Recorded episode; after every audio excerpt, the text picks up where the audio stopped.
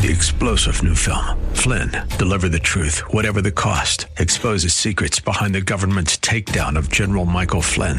Flynn knew what the intel world had been up to. He ordered the first audit of the use of contractors. This set off alarm bells. He told the truth. He was the most dangerous person for Donald Trump to hire. They had to get rid of Flynn.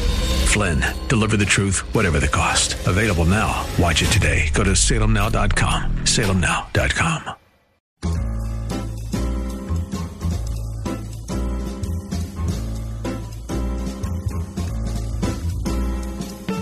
Welcome to another edition of The Ride Home on 101.5 Word FM. And now here are your hosts, John Hall and Kathy Emmons. Well, good afternoon. Greetings to you. The Monday edition of The Ride Home. It's a, it's a busy start to the week, is it not? I'm excited, John. It's going to be a good week. Tell me why. I just feel it. Okay, I like it. It's my Okay. it's my intuitive sense coming out. Great. Better to be excited than to be dread, right? Mm-hmm. The week ahead. Oh, no. Yeah, and I was I was uh, driving in uh, today, and I was kind of looking back on my weekend, and one of the things that I really liked. I turned on my radio yesterday afternoon when I came home from church. I was making our uh, post church meal, and there was a baseball game on. Now, here's the thing I have a lot of negative emotions stored up um, for pirate management, but just hearing a baseball game on the radio, I agree. It's like seeing the first crocus of spring. Yep. I did, that probably, I don't know, Monday or Tuesday of last week. I just happened to be in the car as well. Turned on the radio and felt that familiar tinge of, oh, there's baseball. Baseball's and then back. Gregory Polanco hit a home run. Yeah.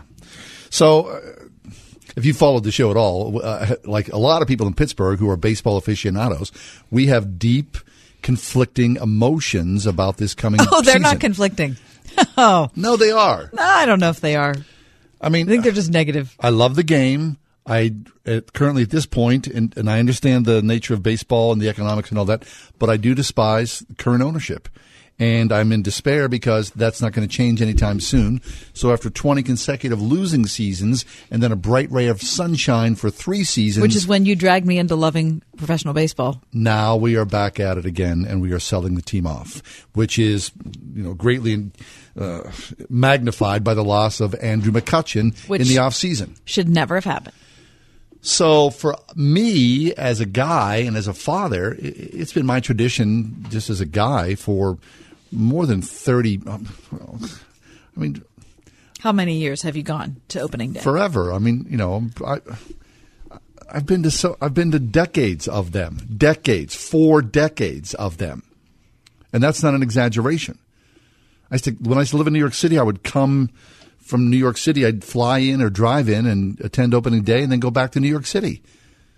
So this year, and then now especially with my kids, you know, it's been a, a father son thing, and my wife as well, a family thing. This year, I said to my boy, because he's the only one who's interested right now and free, I'm not going. I am not going to opening day. He was shocked. What? And I'm like, honey, I'm, I'm so conflicted by this. I, I can't imagine me putting money in the Nutting family's coffers. So I'm just going to avoid it. And he was like, okay. But then I've been wrestling with this. I mean, you haven't been sharing that with us because according all, all that Mike and I knew, and knew Mike, correct me if I'm wrong, is that you were holding to your position. You were not going to give money to the pirate organization. That's all there was to it. That's right. I was not. Well, I've been wrestling many times in my free thoughts. That this would run through my head and go, John, but what about the tradition? Your tradition of welcoming in spring and trumpeting in baseball and loving the whole uh, event and the exultation that a new season is here upon us. All that, the fun, the grandeur, the the, the thrill of sort of you know popping the cork on the bottle. You never shared any of this with us, Mike. No, he hasn't. So this morning I sat down and I got in the office and I had made my mind up and I went on to pirates.com No. and I bought two tickets you, for opening no. day. You did? Mhm, I did. What? I'm going to go to opening day with my son. What about your moral high ground? it's not a moral high ground. It's, uh, ne- it never was about a moral high ground. I thought it was about a moral high ground. no. No. It was about my disdain for current ownership. But look, I've lived that through bad changed. ownership in the past. Right. I mean, I've been, you know, there's been plenty of guys who've owned the Pirates over the decades. Some good, some bad. And it doesn't matter, right? It's professional sports. So, I got the receipt, the email receipt, and I texted it to my son. And I said, Did he know you were doing this? No, he did not. I sent it to him, and he wrote back in a few minutes, "Yes!" exclamation point four times. And I said, "Happy opening day." And he said, "Yay! Thank you, Dad. Thank you." And then he said, "You gave in?" Question mark. And I said, "I did." And this is what I wrote. In the end, my commitment to tradition outweighed the current ownership, taking the long view of opening day. Plus, I love you and I love the game. Go Bucs. I respect that. That's sweet. That's what you're going to do.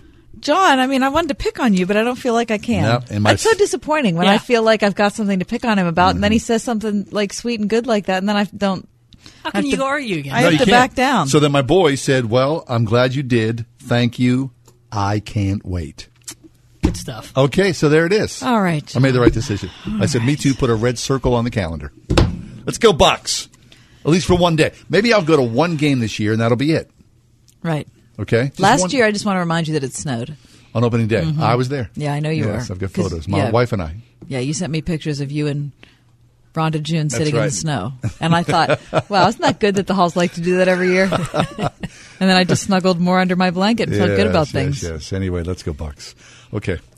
So uh, we got a good show today. Yeah, we do. Yeah. We're going to be talking about polarization. What is it that we, as people who believe in and follow Jesus, can do in this culture? I mean, it seems like if you're not trying, you're either being pulled in one direction or another direction on every issue, right? So you are either a bigot or you are homophobe, or you are selfish and capitalistic, or you don't care, or you're too much of a bleeding heart, or, you know, whatever. It seems like there's no room for just thinking thoughts that are independent and, and, and trying to come up with a, a way that, that we think is as close to God's way as it can be, which will not run through the center of any political party. No. So I think generally, and I get this idea because we talk about this often about who we are as believers and our place in 21st century America. But I think whenever I do get overwhelmed by this, what my response is, and this is, it's hard enough or wait, it's um, distracting enough to live as we live. Not hard enough. It's distracting eno- enough to live as we live. So in these ideas of polarization, my response is instead, let's just worship. And all the other minutia around it. How okay, okay, so you love so- God first. Okay, yes, but so but does that mean that you don't weigh in or pay attention to current events? Is that what you is that what you think is best? I think it kind of goes back to that my conversation with myself and my son. I need to take the long view.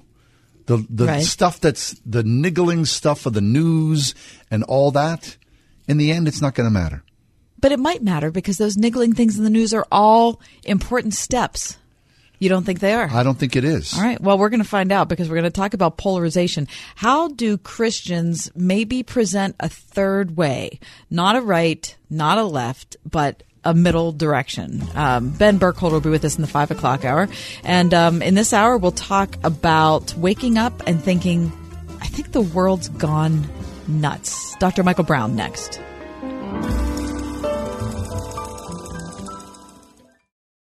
One hundred one point five WORD. Next time on PowerPoint with Jack Graham. God is going to transform the heavens and the earth. God will create a new universe for a new world and give us a brand new world order. Tune in next time for PowerPoint with Jack Graham. PowerPoint tonight at 9:30 on 101.5 WORD. Individual results may vary. Sophia went through a lot of tutoring and got minimal results. For her ADHD, she was almost off the charts. None of the typical therapies met her needs. We felt like we were constantly playing catch up. There was great guilt, like I had done something wrong. I hadn't taught my child what she needed to learn. She wasn't functioning in society. I knew I knew this was going to be the solution. Brain Balance is the answer for your kid because it didn't just mask the problems, it actually addressed the issue. That little girl that wants to do well, that wants to please, that wants to make the right choices is actually able to make the right choices and to please now. This is not my kid anymore. This is this totally different kid. I don't doubt for a moment that I made the right decision in taking Sophia to Brain Balance. It has completely completely changed our lives. Why just mask your child's learning and behavioral issues when you can get to the root of the problem? Call Brain Balance today and make a real difference in the life of your child. Call 724 390 9012. That's 724 390 9012. Showcase your business, meet local customers, and make new connections at the 2018 Pittsburgh North Regional Home Show and Business Expo. Friday, March 16th from 4 to 8 p.m. and Saturday, March 17th from 11 to 4 at the Block Northway, formerly Northway Mall. Free and open to the public, this annual event brings hundreds of local customers and over 70 area businesses together. A Pittsburgh North Regional Chamber of Commerce event. Details at pghnorthchamber.com. Discover Eden Christian Academy and discover an exceptional education where solid academics and authentic faith prepare students to step confidently into the future. Tour any of Eden's three North Hills campuses during admissions week, now through March 15th, and see what the area's largest non denominational pre K through 12th grade Christian school has to offer. Eden Christian Academy, Christ centered, student focused, and mission true since 1983 at EdenChristianAcademy.org. Express Employment Professionals Pittsburgh West presents the world renowned Express Clydesdales. Witness the majesty of these gentle giants up close and free of charge. Thursday, March 15th from 11 to 2 at the Children's Home of Pittsburgh on Penn Avenue. And Friday, March 16th from 4 to 7 at Donaldson Park, North Fayette Township, where all welcome donations will go to support our local military. Details on these free events, including carriage rides and kids activities at expresspros.com slash Pittsburgh West.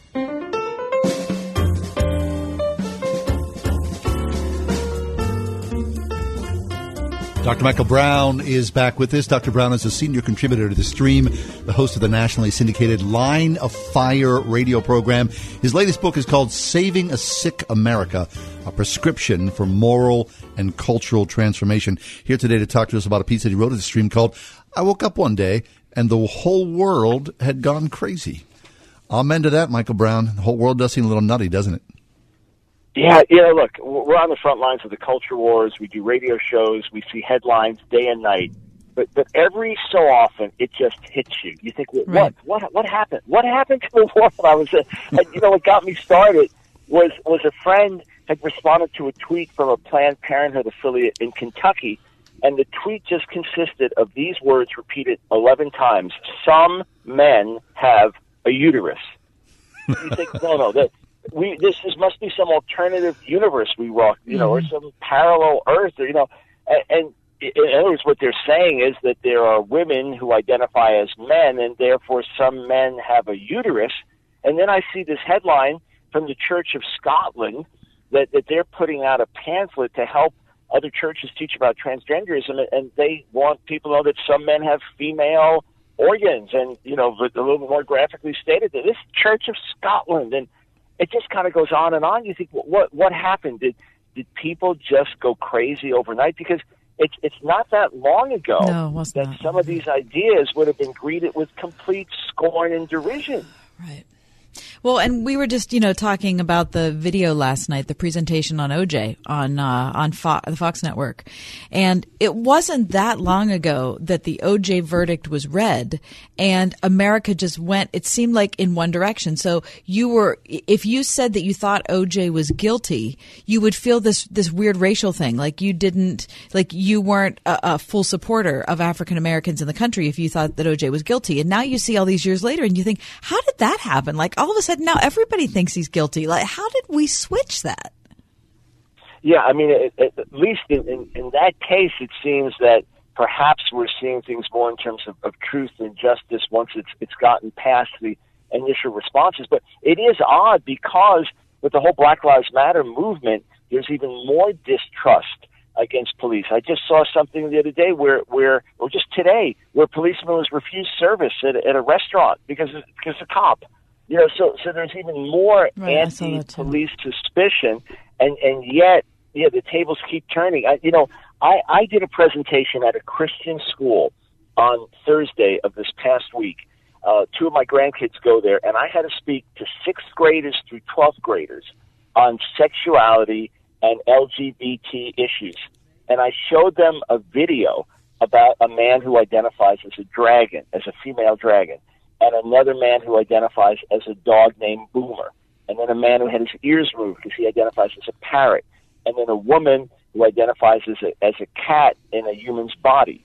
And then I showed these. I said, well, how is that any different than from Bruce Jenner being Woman of the Year and Rachel Dolezal being a black civil rights activist? That and, and a lot of the kids got it. I was talking to one of the parents of a 14 year old, and and she said, yeah, they were all talking about what they could identify. Another kid uh, that I quoted identified didn't want to be male or female, but wanted to be tractor. Uh, it, just call me tractor. And, and, again, a few years ago, we'd be trying to help these people, get them some mental help. You know, that obviously there's something wrong socially, mentally, emotionally. You need help. Now we're applauding these people and celebrating them, and it is as if the world's just gone completely mad. Yeah, but so Michael, how in the first place are we even having these conversations about uteruses and LGBTQ rights with elementary school kids? I mean, how is that even happening, and why? Yeah, well, it, it's happening because many of us have been asleep at the wheel. Many of us have not realized how LGBT activists thinking that this is right, this is good. Kids are confused. They, they don't want kids to be bullied the way they would be bullied. You know, let's put the best instruction on why they're doing what they're doing. They've been involved at the educational level for decades now. They've been working hard. Groups like GLSEN, Gay Lesbian Straight Education Network, they've been working for decades. They've been working to get curricula out.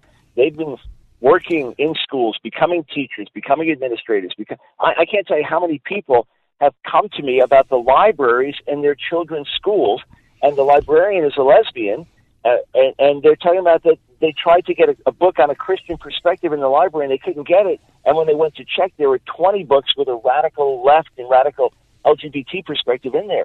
So we just don't realize how far things have gone. Oh, Look, heaven help us. Channel yeah, celebrating two moms and cartoons celebrating transgender kids. So we just haven't recognized how far things have gone. Yeah. Well, the, it, the, it's out of the barn door, right? It, I mean, this is how it is. Yeah, it's out of the barn door. But I think there's also a thing that maybe going back to the to the OJ story of 20 years ago is that there's something we have to recognize about the certainty with which our culture decides a thing. And it seems overwhelming. It seems like we're the only ones who think one thing, and the whole culture, is, you know, believes something else. And we feel like, well, maybe we're maybe we're losing our mind. Maybe like, but then you you you get it in retrospect, and then you see that the culture wasn't really sure. It just acted like it was certain, and then it reverses its position. So maybe that could give us a gives us a better perspective to kind of step back and say, okay, wait a minute.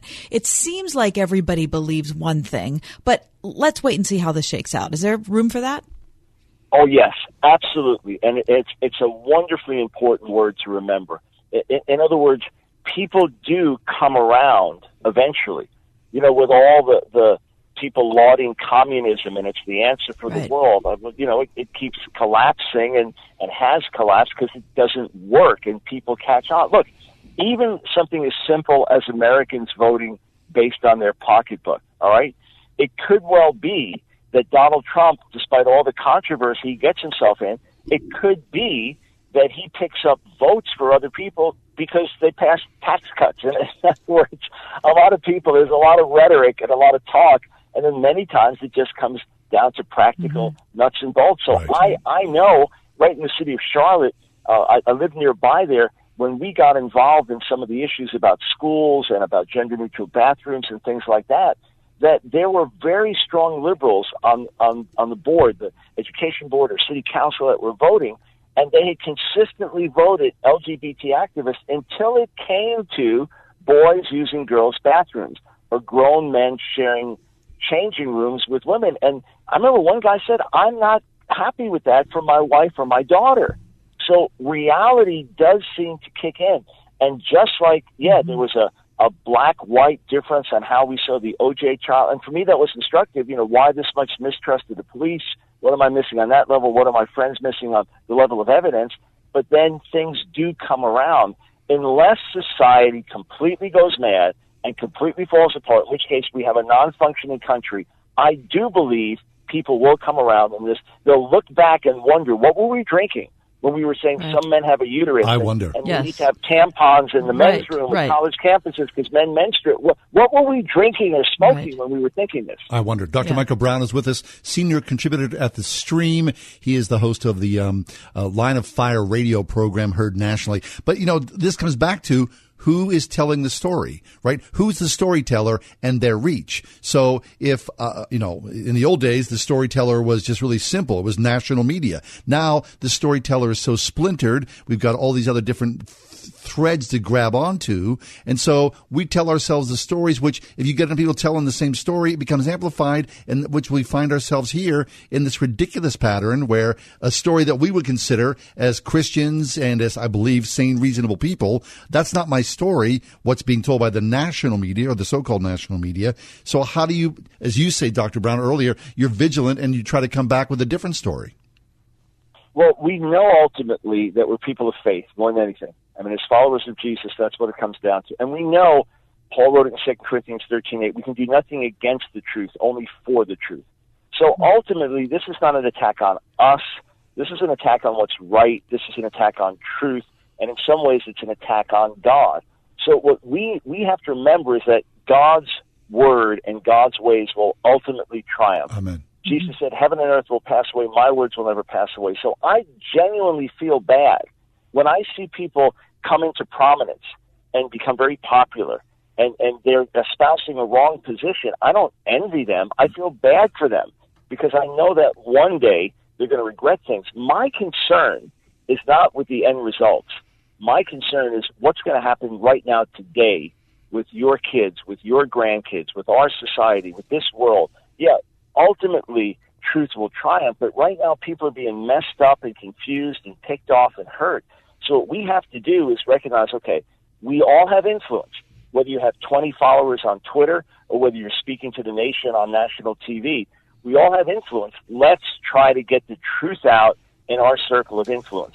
Let's not be intimidated by the spirit of the age. Let's not be intimidated by the craziness of the world. Let's try in our sphere of influence, whether it's our kids that we're raising or people that we work with, let's try to get God's reasonable truth out. And then little by little by little, we can turn the tide. And in the meantime, we can help one person here and one person there. Our guest is Dr. Michael Brown, senior contributor to The Stream and the host of the nationally syndicated Line of Fire radio program. Michael's latest book is Saving a Sick America, a prescription for moral and cultural transformation.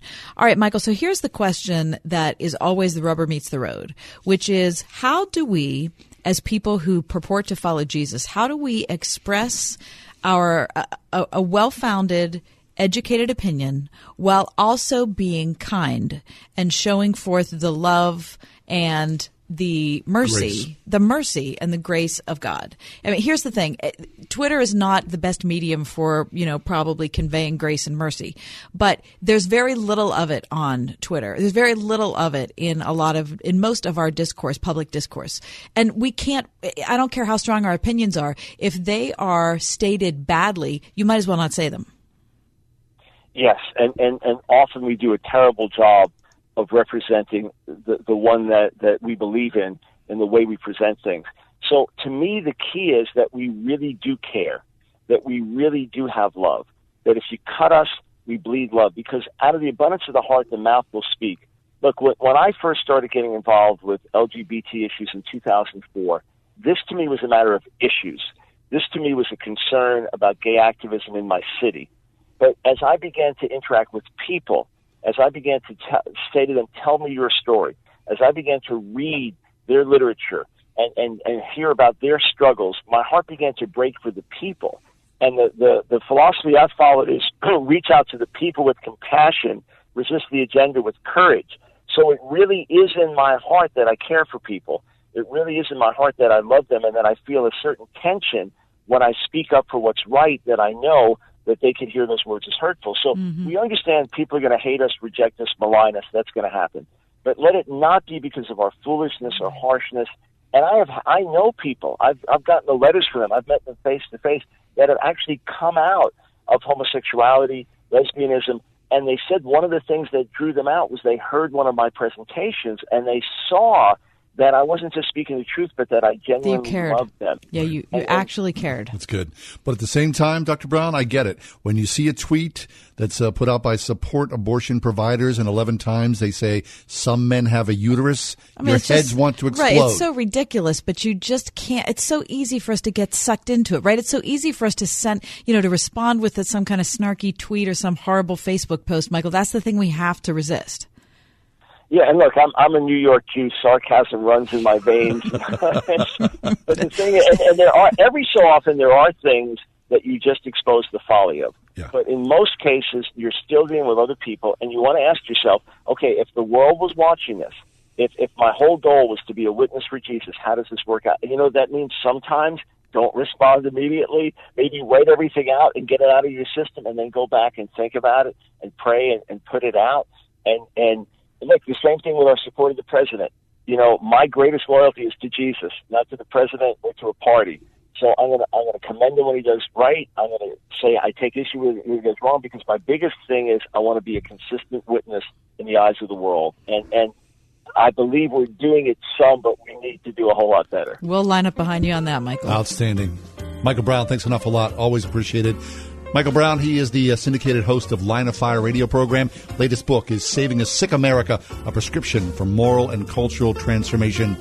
Amen. I'm Robin Trzcinski from the Original Mattress Factory. If you're considering paying retail price for a new mattress, this is your wake up call. Why is there suddenly a mattress store on every corner? Well, just Google mattress markups. Original Mattress is a private label mattress brand sold directly to the public. We own the factory and the store. Why? Let's just say excessive markups don't fit our values. Just say no to the middleman. The Original Mattress Factory, thoughtfully made, honestly priced.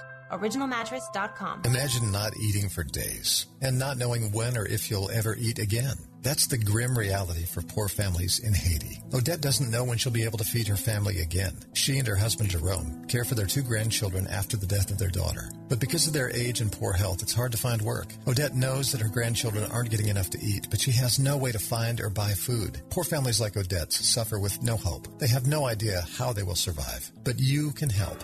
Today, you can provide food every day for the next year and a lifetime supply of clean, safe water through Food for the Poor. For just $50, you can ensure that Odette's grandchildren get the food and safe water they need to survive. Would you allow God to use you to save the lives of suffering children in Haiti and Guatemala? Make your life saving gift now by calling 855 828 HOPE, 855 828 4673. 855-828-4673. You can also give by clicking the Give Life banner at wordfm.com. 855-828-4673. You can't change the whole world, but you can be part of the change in the world for a child living in poverty by becoming a Compassion International child sponsor. You can choose a child to sponsor now at compassion.com slash radio. That's compassion.com slash radio.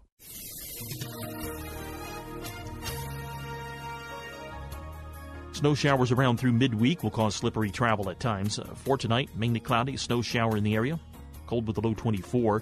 Brisk and cold day for tomorrow. It'll be cloudy with snow showers and heavier squall around in the afternoon. An inch or two can accumulate. High will be 35. Mostly cloudy with more snow showers tomorrow night through Wednesday. Low 24 tomorrow night, high 35 Wednesday. I'm AccuWeather meteorologist Frank Strait on 101.5 Word FM.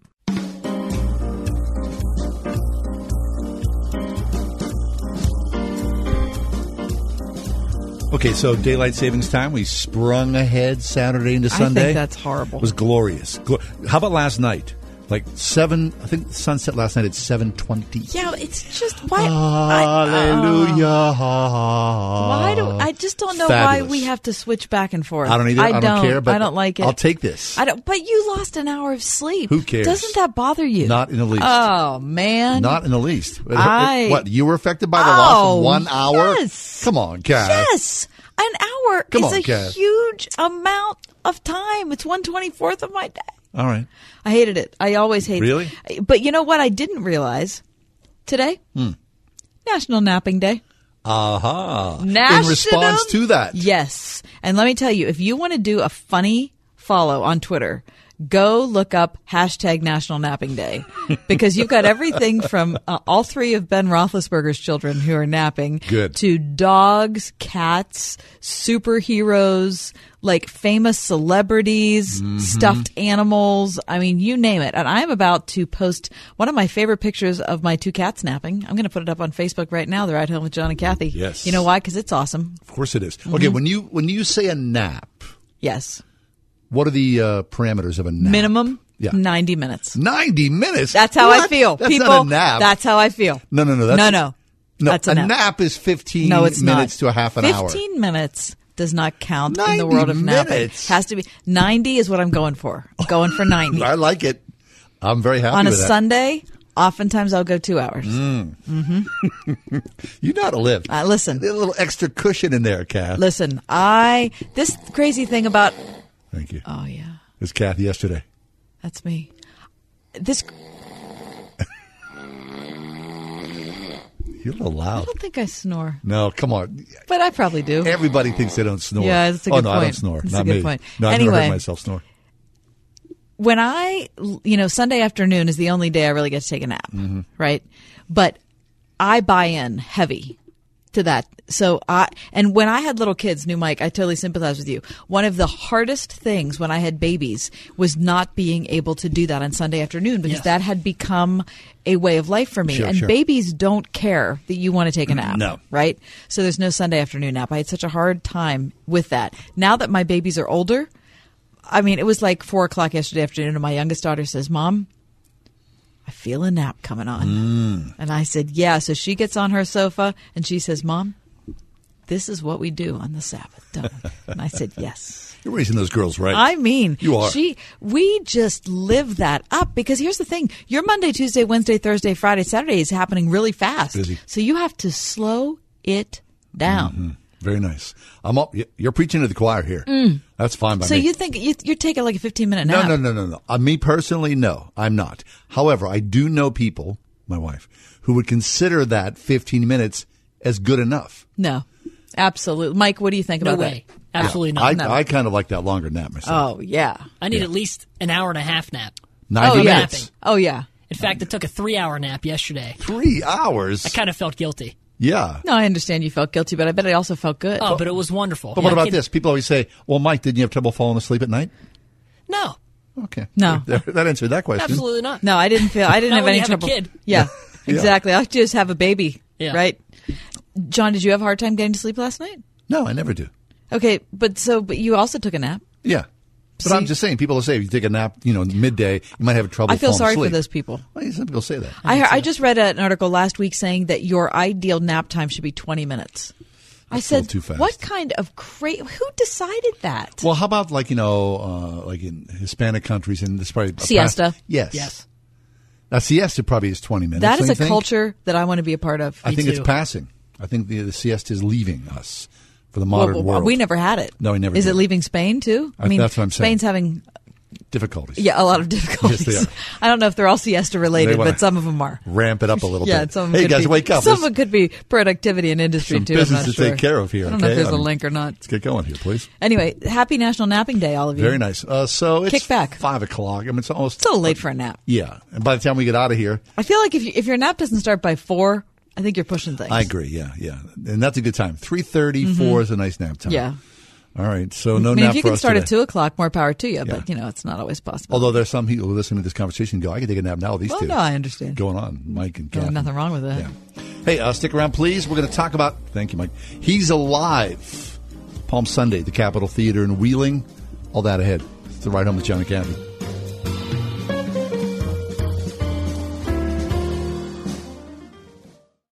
One hundred one point five WORD. Coming up on Love Worth Finding.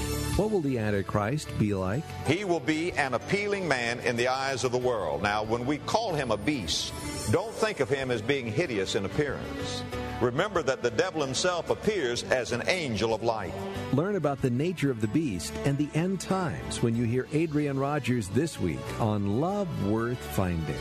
Tonight at 11 on 101.5 WORD. Hey everyone, this is Ed Glover from Urban Impact with today's Man Up Minute.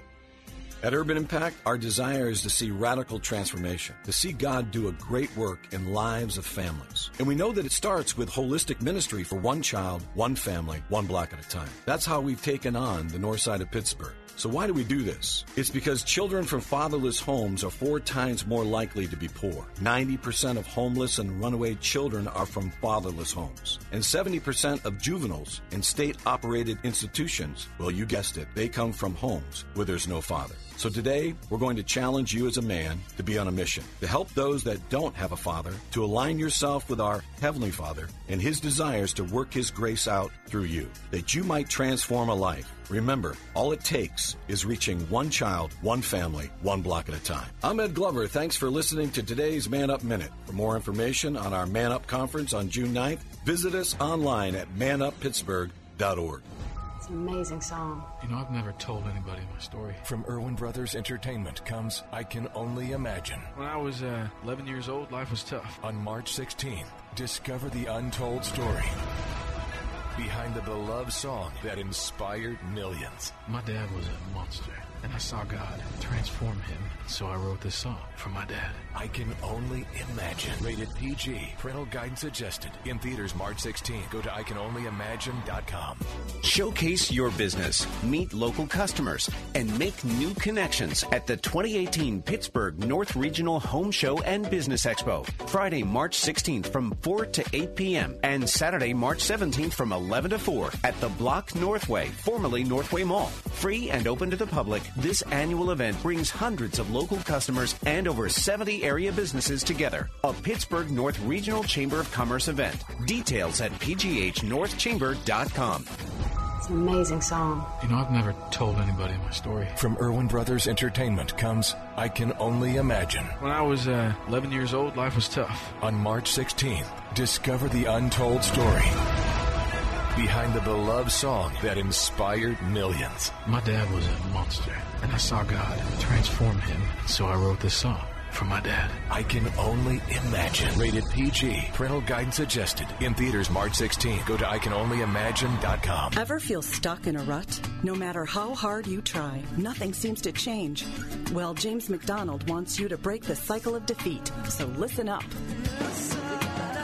If you're here today and you're fighting a particular temptation, and you're determining, I'll be strong, I'll be strong, I won't fall this time, and you're, you're pumping it up to get strong, and that's not the Christian life. Okay? It's not my wisdom, it's not my strength. If you're here today and you're wanting to live a life of righteousness, you have to understand that God did not give you that capacity. He created us in such a way. The manufacturer's specifications are that we all desperately need the Lord. Nothing restores your soul quite like listening to God's still small voice. To discover how to hear Him speak through His Word, check out the helpful resources at jamesmcdonald.com. Listen Up is a production of Walk in the Word.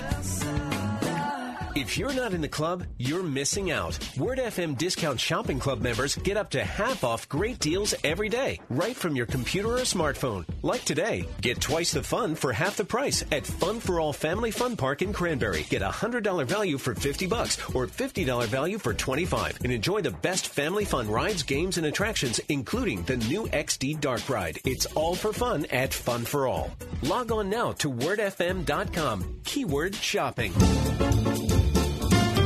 Hey, welcome back. Happy that you're with us. Ministries come in all shapes and sizes, right? We think of ministry, we tend to think of helping the poor in some direct manner or other things. But this ministry we're talking about right now, Heaven Bound Ministries, a very unique perspective. Uh, with us from Heaven Bound Ministries, uh, Jennifer Waychoff and Bonnie Lindley. Jennifer, Bonnie, welcome. It's Jeannie. Oh, that's sorry. okay. It's Jeannie Pierce Waychoff, yes. And Bonnie Lindley. All right. Not Jeannie, bad most of the time. That's okay. Thank you, George. That's okay. Thank you. We're glad to be here. Very good.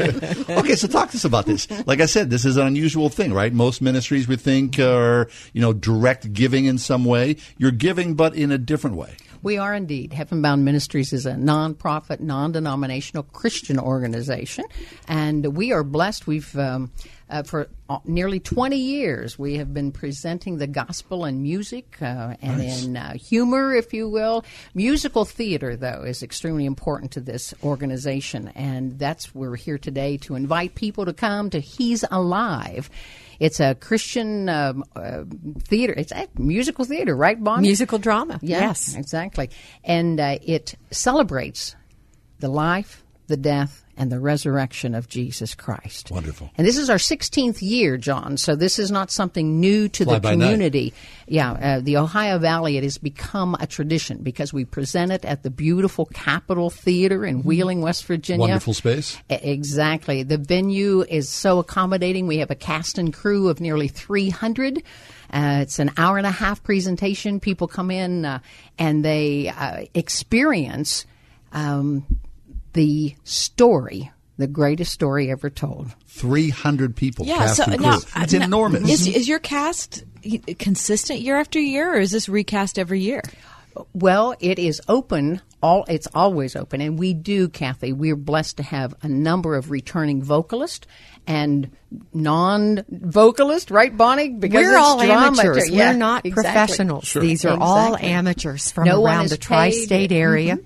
I see. Exactly. You're doing Yeah. it for the love of the Lord. Absolutely. Oh. Only Yeah. that. Oh, Only that. And that's why we invite people to come, John and Kathy, because it is a free it is a free show, if you will. It's more than entertainment to us, but it is a show.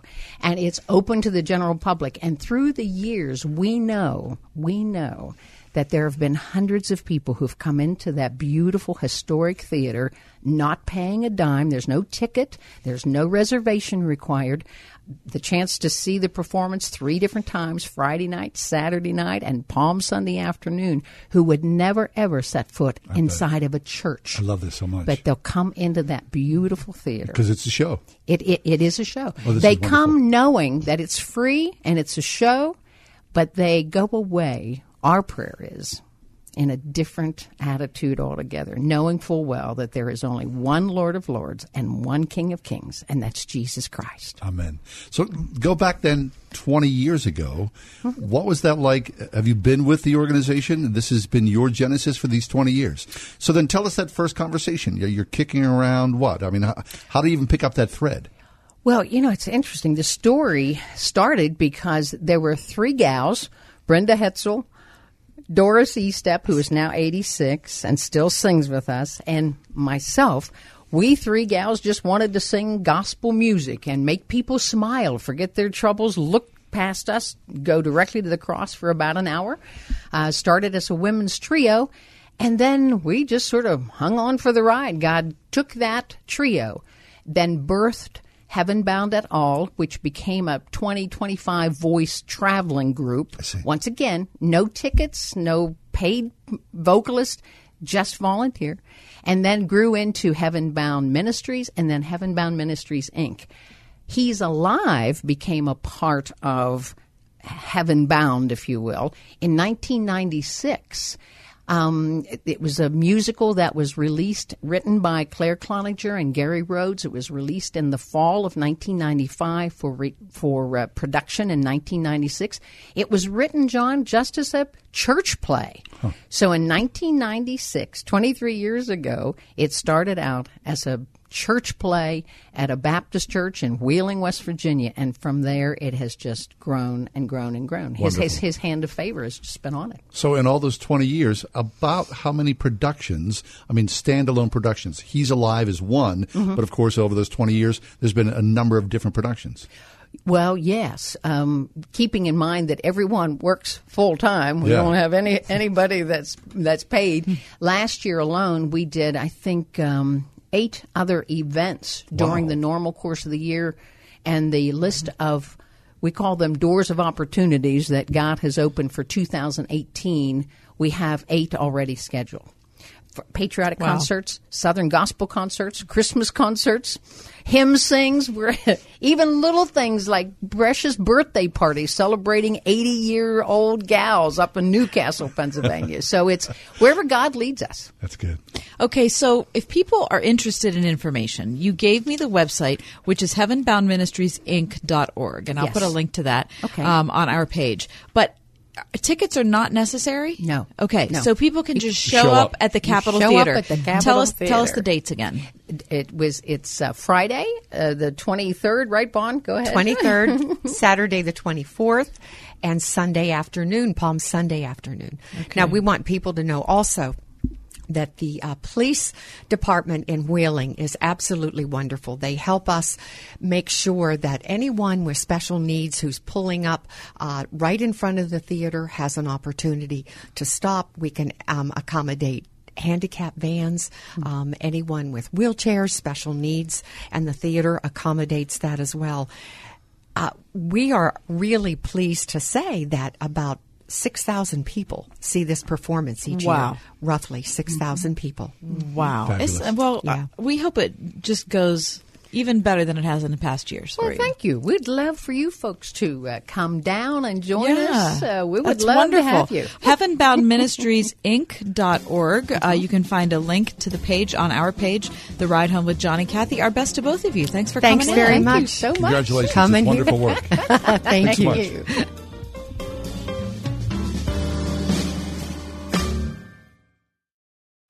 Yeah. Traffic. It is what it is. Missed concerts, football games, lots of cold dinners, and cold shoulders from Cindy. How much longer do I have to do this? Kids miss me. Cindy misses me. Our marriage is missing me. With a financial strategy from Kurt Kanodik. There he was on the radio again. Kurt Kanodik. sooner than they planned. Yeah, retire sooner. So I called Kurt. We just talked about life, family. It felt right. Then come to find out, Kurt's personalized retirement planning showed me retirement wasn't as far off as I thought. Now the only thing I'm missing is the traffic. Do you need a financial strategy for retirement? Let's talk. Accurate Solutions Group, 412 515 3355. That's 412 515 3355. Investment advisory services offered through Accurate Solutions Group, Inc. John Van Epp, pastor and author of the new book, Marathon Faith. Surrendering your life to Jesus is the greatest decision you'll ever make. But that's just the starting line. Many of us begin our spiritual races of following Jesus with unrealistic expectations that hinder us from crossing the finish line. Every faith journey encounters obstacles. Just open the Bible. In my new book, Marathon Faith Motivation from the Greatest Endurance Runners of the Bible, I write about how men and women of faith overcame obstacles and how you can do the same. Along with scriptural references, I include my own life experiences about endurance running. When things get tough, let God help you endure your race so you too can finish well. Order your copy of author John Van Epp's compelling new book, Marathon Faith Motivation from the Greatest Endurance Runners of the Bible, at Amazon and at barnesandnoble.com. When wet weather is on the way, keep it dry inside with J&D waterproofing. Water seepage and a sinking foundation can cause major structural damage if left untreated. Joe Belanti and the team at J&D Waterproofing have the experience to correct your water problem with over 72 years in the industry. Call the Tri-State's premier waterproofing company now at 1-800-VERY-DRY for a free estimate and big savings on all waterproofing services for a limited time. J&D Waterproofing, 1-800-VERY-DRY. If you're not in the club, you're missing out. Word FM Discount Shopping Club members get up to half off great deals every day, right from your computer or smartphone. Like today, get twice the fun for half the price at Fun for All Family Fun Park in Cranberry. Get a $100 value for 50 bucks or $50 value for 25 and enjoy the best family fun rides, games, and attractions, including the new XD Dark Ride. It's all for fun at Fun for All. Log on now to wordfm.com. Keyword shopping.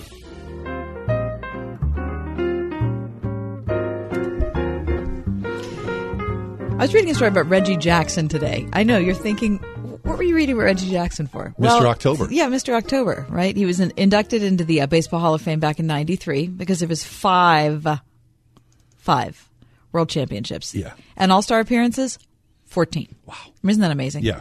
Okay, but the thing that surprised me as I was reading the article, and not that he has ever uh, e- expressed himself differently, but I just did not realize that he's noted for having a high IQ. Oh, do tell. I did not know this. So apparently, Reggie Jackson has a reported IQ of 160. Whoa. Okay, so in addition to being an unbelievable athlete, um, he also has a high IQ. So I ended up doing a little search about okay, so what what other you know athletes or entertainers do I not know about who also have surprisingly high IQs? Interesting. So Reggie Jackson can not only hit a fastball, he can tell you the physics behind it. Yeah, he probably could. Very good. Okay, so I'm going to give you some of these celebrities. Okay. Okay, these are all people that you've probably heard of who have over. So a high IQ is supposed to be over 130.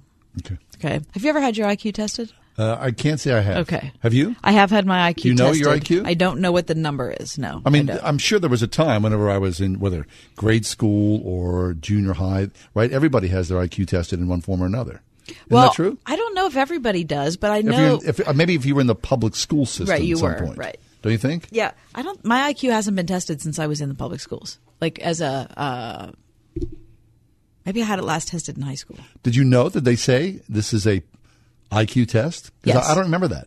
Yes, I did know it was an IQ test. I may have been sick that day. just say. You know, sometimes you just don't want to know. I just, you know, might have been out. Anyway, okay. So tell me if any of these are surprising to you. These are celebrities with high IQs, 130 and over. Mm-hmm. Right. Now, here's the thing I don't know how accurate the number is. Okay, so each one of them has a number next to their name. I don't know how accurate that is, but we'll just say that they're just, you know, surprisingly. smarter than the average They're smarter than the average person. Sharon Stone. Hey. Does that surprise you at all? She's a, she's a member of Mensa.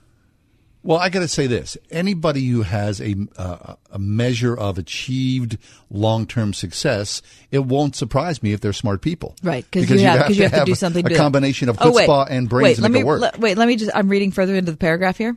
In 2002, the Oscar-winning actress admitted that she actually didn't belong to Mensa. Wait, wait, However, wait. yeah. So apparently, she had said for a while that she belonged to Mensa. She had to admit in 2002 she didn't, but she did start college at the age of 15. Mm, oh, well, she right. must be a Okay. high achiever. All right, whatever. Okay, so her IQ's Sharon Stone. Well, this is. I mean, do- should I read the numbers? Because I don't know if I trust them. It says 148. Whatever. Okay, well, Da- that- it doesn't mean a whole lot to me. David Duchovny. David Duchovny. hmm Do you remember him? Sure, I do. X Files and uh, Mhm. famous uh, person who's addicted. Right. Exactly. hmm Uh, he is a Yale graduate and also a Princeton graduate. Mm-hmm. Oh, okay. Yeah, I don't remember where he did his undergrad and where he did his graduate work, but Princeton and Yale. Okay. I've heard him talk. He seems like a pretty bright guy. hmm Okay. Lisa Kudrow. Oh, I love Lisa Kudrow. Yeah, so do I. I mean, she plays she plays the Daffy, Right. So, which is far from the smart person. But she has a degree from Vassar. hmm I like her very much. Yeah, me too. Quentin Tarantino. Yeah. Okay. You, you have to be a smart guy You to to assemble all that I mean, carnage that, right, and that blood on screen. That's not a surprise to me, right? No, no. Well, are you a fan uh, not particularly. of any of his work? Well, I remember years ago I did see Pulp Fiction, Mhm. and I like Pulp Fiction. Okay. But you know, it's a precursor to the bloodletting that came, you know, er, later in the career.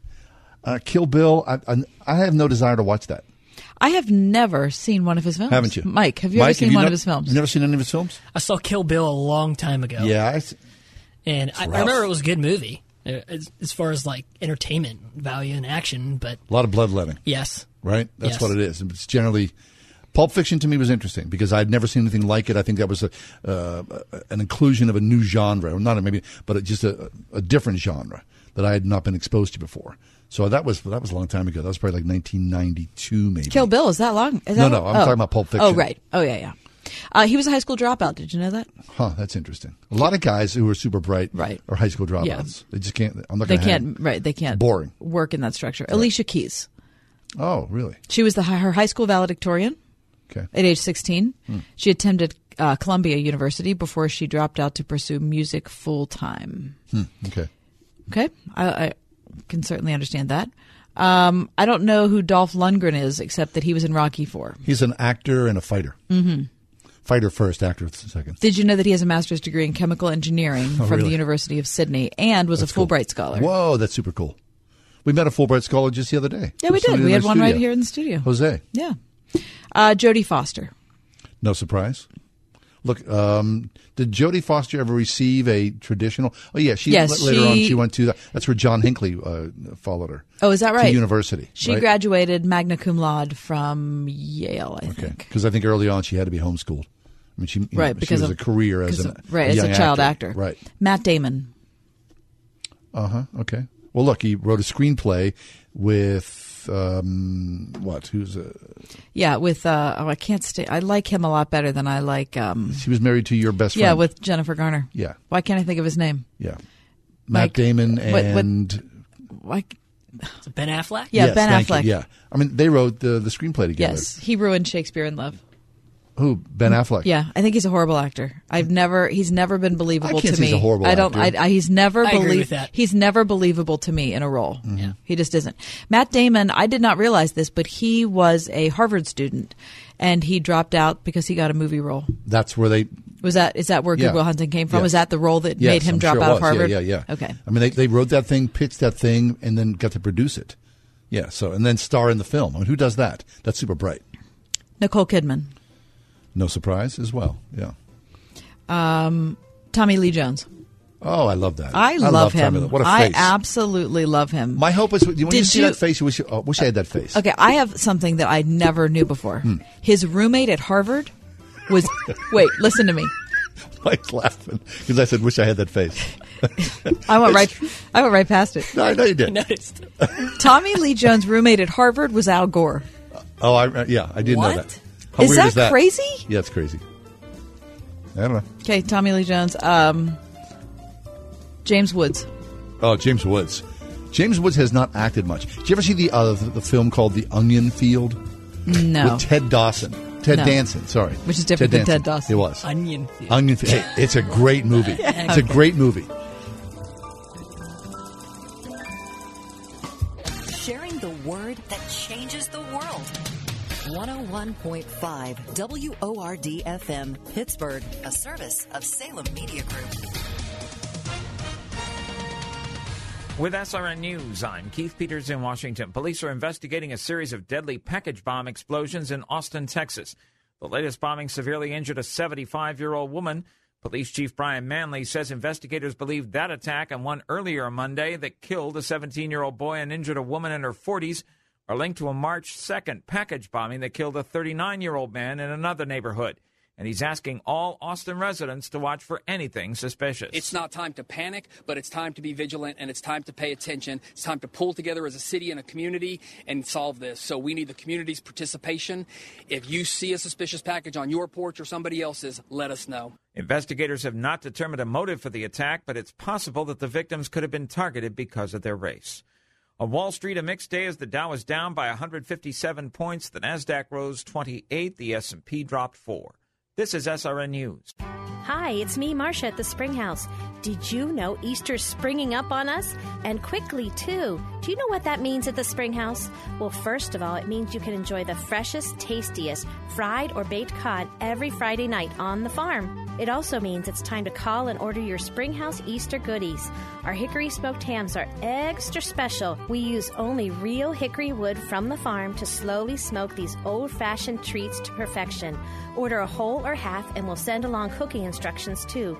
Mmm, how about Springhouse scallop potatoes and homemade applesauce to go with that ham? Finish off your meal with a from scratch Springhouse coconut cream pie or custard pie or a chocolate log cake. Oh, and you can even decorate your table with our adorable bunny breads and eat them too. Easter also means our annual Springhouse Easter egg hunt and Palm Sunday feast. Check us out at springhousemarket.com for all the details. Celebrate this most joyous holiday at the Springhouse in 84, Pennsylvania.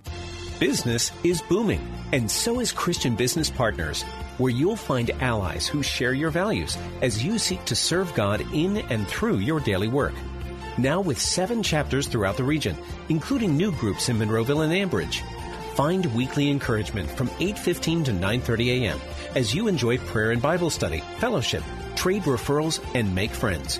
Find your Christian business partners at cbp316.com. Dentistry isn't what it used to be. It's really come a long way. Stock Family Dentistry's Dr. Megan Stock. The pain management techniques, the comfort that we can offer now really make it a much more pleasant experience. We have a great team. They really help to put a patient at ease. Dentistry, in my opinion, shouldn't be a fear inducing experience. And it really, I think, goes a long way for patients when I'm able to develop that one on one relationship with them. On Perry Highway in Wexford at stockfamilydentistry.com. For over 35 years, First Baptist Christian School of Butler has quietly offered parents one of the most affordable, high quality Christian educations around. A complete education from pre K through 12th grade with free busing, smaller classes, an extremely high teacher student ratio, competitive athletics, and SAT scores well above the national average. Think an affordable Christian education is beyond your reach? Think again.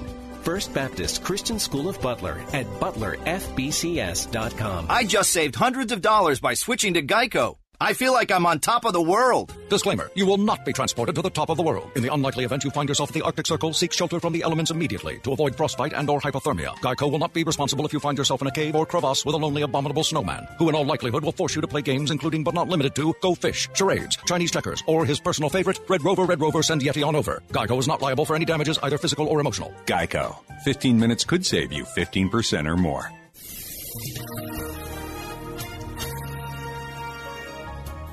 Snow showers around through midweek will cause slippery travel at times. For tonight, mainly cloudy, snow shower in the area. Cold with a low 24. Brisk and cold day for tomorrow. It'll be cloudy with snow showers and heavier squall around in the afternoon. An inch or two can accumulate. High will be 35. Mostly cloudy with more snow showers tomorrow night through Wednesday. Low 24 tomorrow night, high 35 Wednesday. I'm AccuWeather meteorologist Frank Strait on 101.5 Word FM.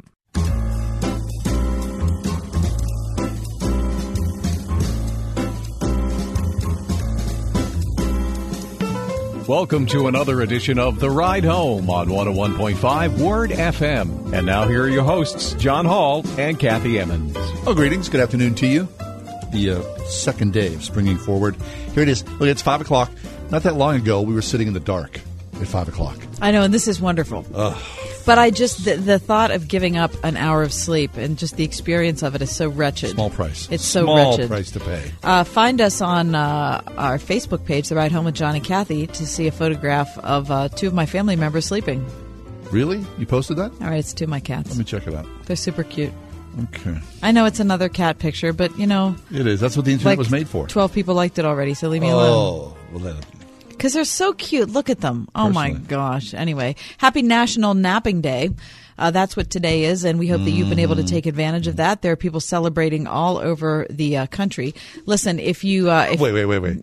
They're celebrating all over the country? Yes, because on Twitter, if you look up na- uh, hashtag National Napping Day, there are pictures of people all over the Actually country napping. sleeping, actually napping. You know, there was, uh, well, I guess it's not fair to, to say that, uh, to, to call it a nap. Remember that time you, you lay down on the couch in the lobby? Remember that? That was not It wasn't a nap. a nap. But I was I was ill. I was picturing my mind eyes, you know, Yeah. laying out there on the couch and Yeah. having like a little Afghan. Yeah, there was no And Afghan no, either. There wasn't, no. There wasn't an Afghan. No. But the first time you laid down was outside the boss's office. Right, that's when I And that collapsed. sure wasn't That a was a nap. re- that wasn't a nap. You know, when you get dreadfully sick at work, and I don't mean like a little stomach irritation, a little headache. Who gets I mean dreadfully like, sick at work? I mean like dreadfully sick at work. Yeah. It is the most humiliating mm. experience. It's happened to you twice. Twice. Yeah. Twice here. I was here. I was happy to oversee it. Two different times. My favorite thing about you being sick is really you were you were in bad shape. That we went down the hall, and at the time there was sort of like this healthcare agency Yes. down the hall from us. Yes. And I went in there and I said, "Excuse me, can I borrow your wheelchair?" And they were so kind. It was like a display wheelchair. Mhm. We put you in that, rolled Mhm. you downstairs. I put you in my car. Right, because you're going to take me to the hospital, Right. which was very nice of you. And then we're driving down the parkway, and I was speeding a little quick to get to the hospital. And then all of a sudden, you like had this miraculous touch, and you rebound. And just as I was turning to go like on the parkway, it's seventy miles an hour to make a left, Mhm. you said, "No, don't go to the hospital. Take me home." And I had to go. You know, I- ball, I ball. I'd give you the particulars of what I was suffering with, but Oh. it's just not good for It radio. wasn't good. No, it was you know. But you know what? It strengthened our relationship. You know, It sure did. It sure did. And what's great about it is that uh, you know all the caring people that were here at Word Oh, FM actually took photographs of me when I was ailing, and then kind of blackmailed me with No, them no. later. The best part of it all was when you did collapse outside the boss's office. that when you came in the next day, there was a body outline in yellow police tape that where your body in the shape of your crumpled body, which is fabulous. It was nice. I still have a photograph of that. Very, very That's funny. when I knew that you all cared. Everybody loves you. Everybody just want to mock you in your pain and misery. Good golly. This is a Christian station, by this the way. This is a rough place to work. no, it's a No, fabulous it's a, place it's a work. great place to work. Fabulous place. Uh, but it's saying. yeah. I mean, cause it, like, what if ever, what if you all were like all crying and everything? That'd be horrible. What? What We're if- not going to be crying. Yeah, that's what I mean. That's why it's No. okay. This is not what we were going to talk about, but I need to make a little detour here. We already did. I got to be honest. I'm just going to say from my perspective about who I am. I gotta be me. Working as a woman, working with men is a lot easier than working with women. Whoa, whoa, whoa! Okay. Holy heck! I just need to say that. Uh oh! Oh, I you need just to say it. You inflamed a lot of people It's right an now. A lot of Unpop- feminists are mad. It's Say an- that again. It's an unpopular opinion. As a woman, I have been in the workforce now since I see my first job Mm. was when I was seventeen, and I've been I had a, a ten year hiatus when I was only working part time. But other than that, I've been working in a full time capacity, Mm-hmm. and I will tell you that as a woman, working with men is easier than working with women. Okay, I have no insight on that. I'll just, Just- say that. I just wanna say happy that. that. you're here. Oh, I'll, I'll say this. You know, generally because we've been a, a very long, stable group of people here. New Mike's the newest guy here. What, Mike, this is your seventh month with us. I believe so. Seven months. Well, congratulations. It's, an outs- it's going to be an outstanding month. Yeah, I know it. Seven months. But you know, I've been here for a long time, a couple decades, and Gary and Kenny and David and Tom, a lot, you know, Mike. A lot of these people have been around for a long time. Yeah. So we're we're kind of like no muss, no fuss. We know our jobs. I like that. Let's just do this. I like that. So, and so during the day, you know, there's some small visiting and some you know carrying on. There's some frivolity. Yeah, but then when you much. come in, you know, you come in as the woman back here in programming. Everybody kind of goes, "Hey, Kathy!" All of a sudden, the energy changes. There we go. We're good to go. Which I like. I like it a lot. We're good to go because we're we're all doing our thing, We right? are, we're yeah. getting some things accomplished. The work done That's here. what I'm all about. She brings the good vibes. That's you what- do right. The what the zing is The what you- zing. Yeah, that's, that's, what you have. one of our And guests did say that. Yeah. One time, one of our guests showed up, and Kath was on vacation. The guy was like, "Where's Kath?" I was like, "She's not here." He goes, "Oh, we're missing the zing today." The zing. We are missing That's the sweet. zing. huh? I never had anyone That call me sweet. zing, but I liked it. All right, on this day in history, John, Mm-hmm. uh, March twelfth, nineteen thirty-three. Thirty-three. Franklin Delano Roosevelt gave the first of his nationwide fireside chats Hmm. on radio. At that point, one in four Americans was out of work nationally. Wow. In some cities, unemployment was well over 50%. But this is the reason I bring it up. Obviously, it's this day in history, and that's important to recognize. But he was the first president to make regular use of radio, or if you think about it, any medium, to speak directly to Americans without having his message filtered through the press. Direct to the people. Direct to the people. Now, this is talked about incessantly right now because of President Trump on Twitter. Ever since he became a candidate, long before he became a candidate, but he carried it through his candidacy, carried it through uh, becoming president of the United States. He has communicated via Twitter directly to the American people without going through the press. It's interesting to think that back in 1933, FDR had the same idea. He was just doing it differently. Okay, so the first nationwide radio broadcast, coast to coast, was 1927. Wow. So this was only five years later. It's a brand new medium. Right. Right. People were not used to turning on the radio and especially hearing the president of the United States voice. I mean, Now- how shocking that must have been. And people, it, Twitter is a relatively new medium. 10 years? I would say 10 years. Okay. And people are still not used to hearing a president's voice on Twitter. It's I'm, I'm using voice in air quotes. Yeah. Right? For better or worse. Right. Now, so Roosevelt wasn't actually sitting beside a fireplace when he delivered the speeches. He was at, at a microphone in the White House, right? But a reporter from CBS coined the term fireside chat in a press release before one of Roosevelt's speeches. The name stuck, and that's what Roosevelt was going for. He was trying to convey to the people, I think this is important, the comforting intent behind what the president wanted to do, and he wanted to convey it in an informal, conversational tone. He was hmm. trying to use simple language. He was trying to use concrete examples. He called the people he was talking to my friends. Yes. And he referred to himself as I and you as you. It wasn't as president Dear and listeners. citizen or dear listeners or anything like that. Right. Um, It's a stroke of genius, quite honestly. Have you ever heard the tapes? An old yes, I have. Oh, I love them. Me too. I love them. Because the goal was to be a comforting presence. Right. In times of great difficulty. Yes, he certainly hit the mark. So, can you imagine when he came on on a regular time? What what time was it when he hit the air? One I don't have was it anything about Sunday what evening? time I, I would imagine like a Sunday evening at seven or something like that. There are only 30 of them. Really? I was surprised that there weren't more of those.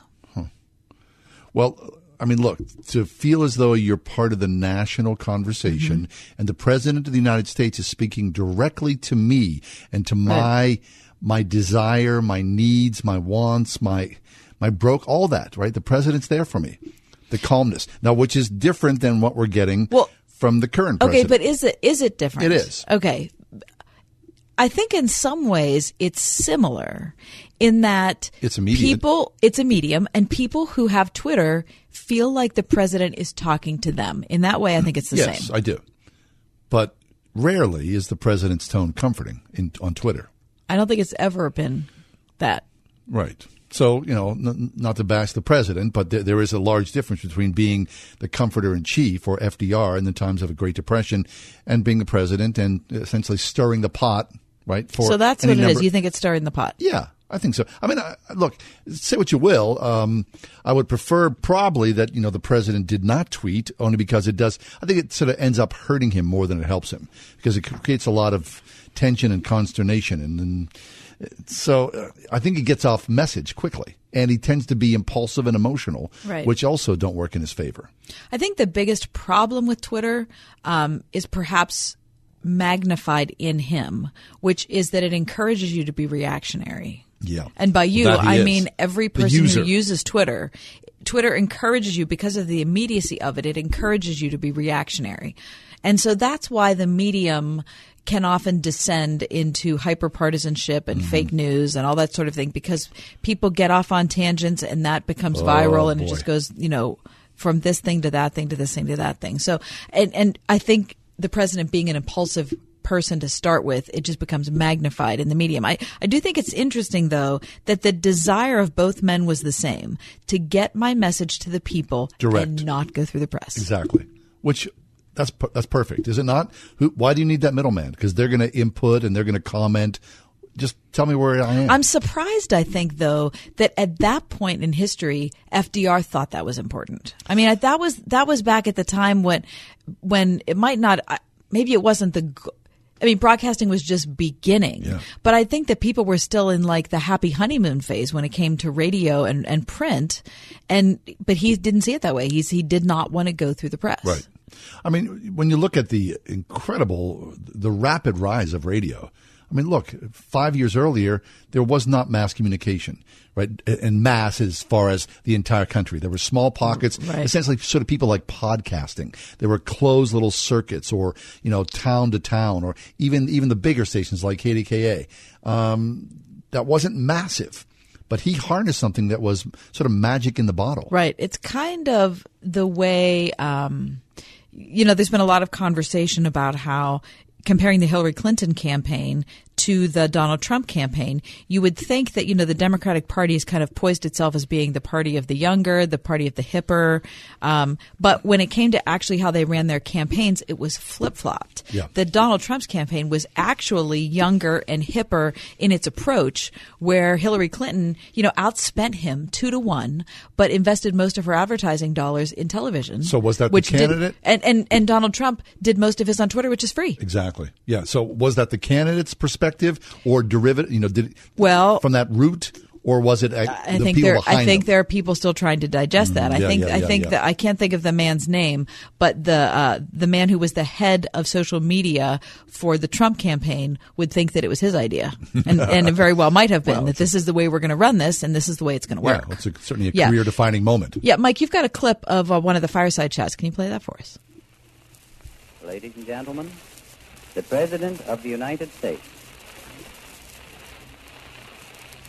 My friends, I want to talk for a few minutes with the people of the United States about banking.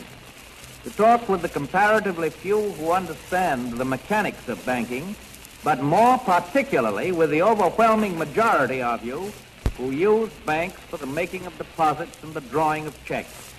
I want to tell you what has been done in the last few days and why it was done and what the next steps are going to be. Okay, first of all, it's fabulous that we can hear his voice. Sure is.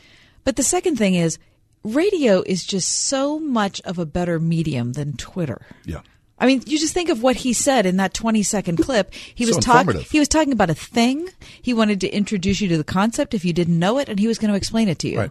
That's the problem with social media. Is there's just not very much of that. No, 140 characters doesn't encapsulate something complex and so so deeply emotional. Because he's talking, FDR is um, clearly that was right after the banks failed. So he's going, okay, let's talk about the big picture Mm-hmm. because most of us don't understand the big picture because it's so you know massive. So we all know what it's like to go into a bank and deposit or withdraw money. We can do that, and we'll start the conversation from that perspective. Right.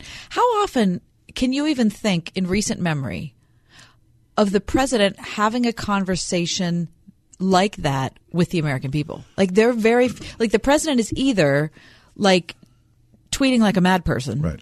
Or he's doing a formal speech where he's in front of a podium wearing a suit and tie Right. and reading prepared remarks. Well, remember when Jimmy Carter was derided uh, during the, you were I don't even know if you were you might not have been born no, I was born. I was born when Jimmy Carter was president. where he put a sweater on and sat down in a, in a like an easy chair and the sweater he was saying hey you know what we want to save some money and uh, save some some energy so turn down your thermostat and put a sweater on Oh, And no, that, I don't that way that. you can save some money well the press just ate him alive for that but that i remember that Why? Because he was because he was southern and dumb. well it was just an overly simplistic Oh, solution okay. to a very Got complex it. problem Okay.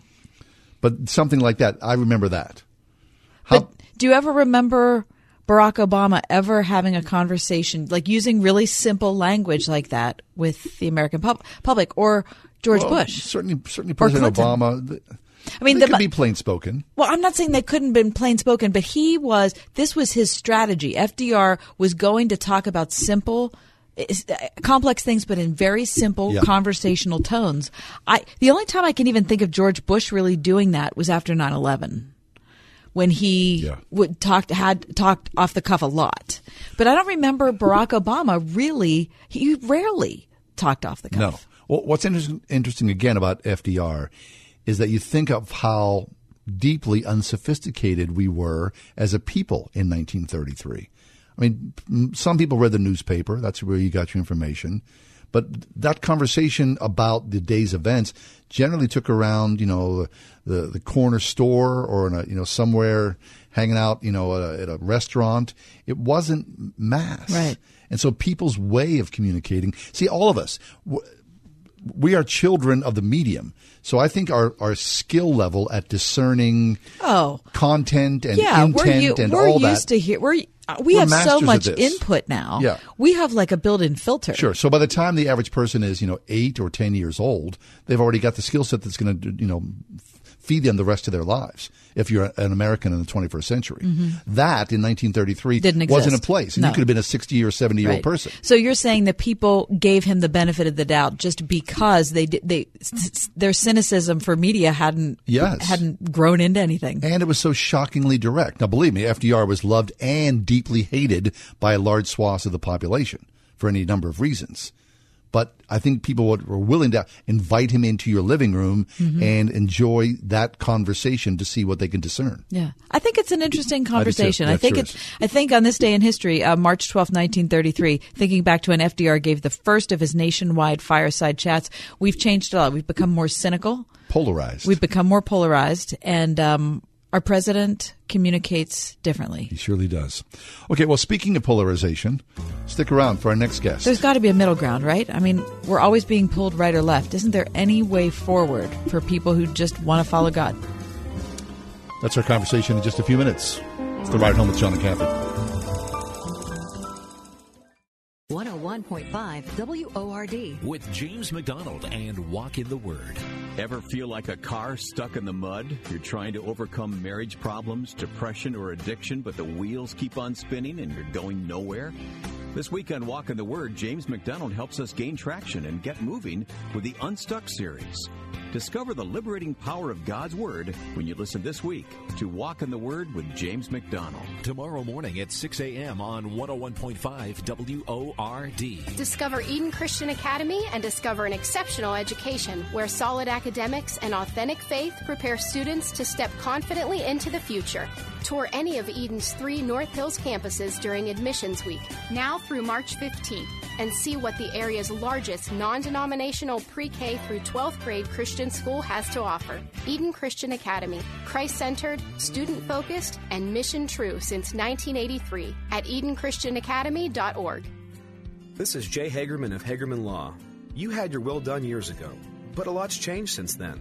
At Hagerman Law, we believe it's always good to have a second set of eyes on the big decisions in life that deal with your assets and the people most important to you. We understand the nuances of elder law, issues like Medicaid, federal aid and attendance for veterans, and how they affect your estate and the ones that you love. So let's talk. For legal help that lasts a lifetime, visit HagermanLaw.com. I'm Robin Trzcinski from the Original Mattress Factory. If you're considering paying retail price for a new mattress, this is your wake up call. Why is there suddenly a mattress store on every corner? Well, just Google mattress markups. Original Mattress is a private label mattress brand sold directly to the public. We own the factory and the store. Why? Let's just say excessive markups don't fit our values. Just say no to the middleman. The Original Mattress Factory, thoughtfully made, honestly priced. OriginalMattress.com. It's an amazing song. You know, I've never told anybody my story. From Erwin Brothers Entertainment comes I Can Only Imagine. When I was uh, 11 years old, life was tough. On March 16th, discover the untold story behind the beloved song that inspired millions. My dad was a monster, and I saw God transform him, so I wrote this song. For my dad. I can only imagine. Rated PG. Parental guidance suggested. In theaters March 16th. Go to ICanOnlyImagine.com.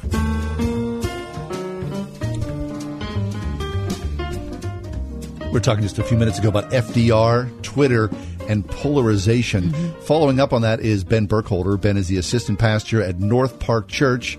And uh, polarization has come up because, Kath, you were at the Jubilee Professional two weeks ago. Right. And Ben himself was in, in attendance. Mm-hmm. And so yeah. you sort of struck up something here that's well, a little tense. I, I just, every time I have an opportunity to speak in public, the idea of polarization comes up mm-hmm. because we're so polarized. it's yeah. like you can't, you can't ignore the elephant in the room, um, especially when you're in a group, a large group of people who are, have come together under the umbrella of faith. Mm-hmm. And I look out there and I see people's faces and I think, you know, not all these people agree on everything. Mm-hmm. And yet we're all gathering, we're trying to make sense out of it and we're trying to have a civil conversation about difficult matters. So first off, um, I'm just glad you're here, Ben, and I'm glad that we can have a. I always like to find like-minded people who are interested mm-hmm. in trying to find a, a civil path. So welcome. Oh, thank you. Glad to be on the show. Thank you. So wait, so then talk about what you would consider what is the definition of polarization? I mean, how can you, mm-hmm. t- you know, Well, it. I mean, to me, and Ben, you can weigh in on this, mm-hmm. but I don't know if I can give an exact definition, but I would say experientially, it seems as if um, let's use immigration as a topic. So it, you know, three months ago, it was everywhere in the news.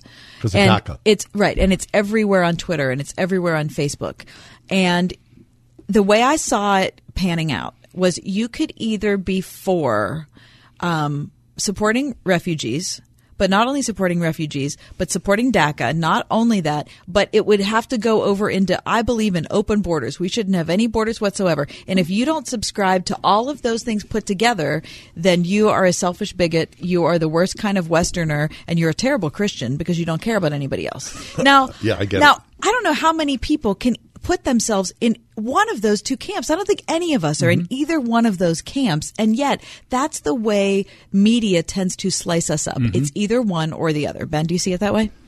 So I think you're speaking to one of the issues on at, at, at hand here, and that is the binary options that we're given. Yes. And I think our political system has loved that from the earliest days till now. Mm-hmm. We like one choice or the other. And that's easy for us as Americans to say you've got this choice or that choice. I would want to put polarization on a relational level. So we can be either have different ideologies. We can believe different things about how the border should be run, about immigration. But I think when we become polarized is when I don't care to listen to you anymore. I now cut you off as Yes. just because you're on that side, you are therefore wrong, and nothing to offer to me. I need to listen to you at all. Right. So I don't need your perspective. Correct. So we shut each other out. So I think it's when I- I would put polarization as a relational move where I've moved to actually push someone else Mhm. away. So it's not just a difference of opinion. Mhm. It's the fact that there is a difference of opinion, and therefore I'm putting you on that side, me on this side, and I don't want to hear anything you have to say. Yes. That's that's harsh, isn't it? It so is. That, that conversation is unnecessary and void in my worldview. The two will never meet. So, uh, despite us uh, disagreeing, we're not even going to bother to try to advance a conversation further because of politics or vitriol or anger or whatever. We just choose to be in our corner. We will be polar opposites. And you've already decided that person is other. I don't need to engage them. Right. And you made up your mind already. Right. So I think that's one of the problems we've had in the um, abortion conversation. And I've been involved in that conversation since I was in college. And because people feel so strongly about it, and because there's so much uh, emotional energy invested in it, how could you kill a baby? How could you hate women? Do you know what I mean? Because we have elevated it to those levels. And I'm not necessarily saying. I, I'm not saying that those perspectives are completely bankrupt. I'm just saying that they've been used as weapons against the other side. And therefore, I think our pro- one of our problems with abortion legislation has been that never n- none of those bits of rhetoric will allow the two groups to uh, achieve anything working together or find any common ground. I think that's fair. That we don't have a system that's, in fact, what do we do when someone compromises? They become the black sheep of the party. When someone Right, right, right. Yeah, yeah. starts to say, "Well, let's let's listen," you're, you're cast out of your side. Yeah, so, so we just see those with the NRA, right? And what's happening in Florida. Correct. So there's all this, you know, oh, uh, how dare you uh, just just gone opposite to what the party thinks, or you've gone opposite to what the, the the religion thinks, so you're not part of my league anymore. so we're driven back into these separate polar camps again, and it keeps so they're self policing. So we set them up, and then they keep policing themselves because you don't want to stray too far.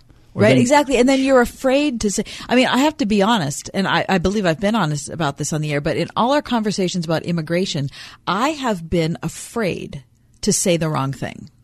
Because Why? I, You're afraid of what? because I don't know, because I'm afraid I'm going to be labeled a bigot or I'm afraid I'm going to be mm-hmm. labeled, you know, a stupid American or a Westerner who doesn't care about anybody else. And it's not that I have a perfectly formed world view of immigration. That's my problem. I don't know exactly what I think, but it's almost as if you're not allowed to say that. You have to come out and say, no, no, I understand. I'm fully for. Here's my talking Yeah, points. here are my talking points. When I feel like I'm in the middle, I don't really know how to, how I feel about immigration. And we have these complex issues that we reduce to sound bites, and so then you all you're left with are the talking points. And Mhm. so something like immigration has got so many different pieces to it, and we could have different views, but we're offered you're either this or you're that. Right, you're either this right, and that's just the way it is. So this goes back to the conversation we are having a little bit earlier about FDR or President Trump. That now we're being forced into 140 characters, and that must be concise and succinct. And if it's not, then there's no no no sort of discourse allowed or no Mhm. questions allowed. Mhm. How can that be? I mean, that is intellectually that's just lazy and stupid. It It, is. feels as though. I would agree. And you go back to read, say, de Tocqueville's Democracy in America, where he was marveling at the public debate happening in the town square. Well, now now we don't have debate. We just have pot Right. shots at each other Right. on If Twitter the- and Facebook. Right. If de Tocqueville showed up now, he'd think, Oh, he- is this the same country? Yeah. All right, we need to step away. Yeah, stay with us, please. We're talking with uh, Ben Burkholder. He's the assistant pas- pastor at North Park Church. Polarization. What exactly is going on here? Do you have a solution?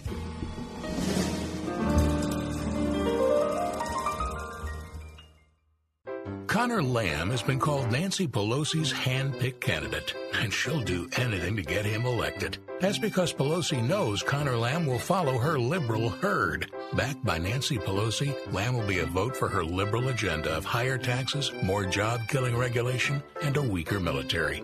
Conor Lamb, he's with her, not us. Built American tough. Rick Saccone. As a U.S. Air Force officer, Rick Saccone defended our country against commandos and espionage from North Korea.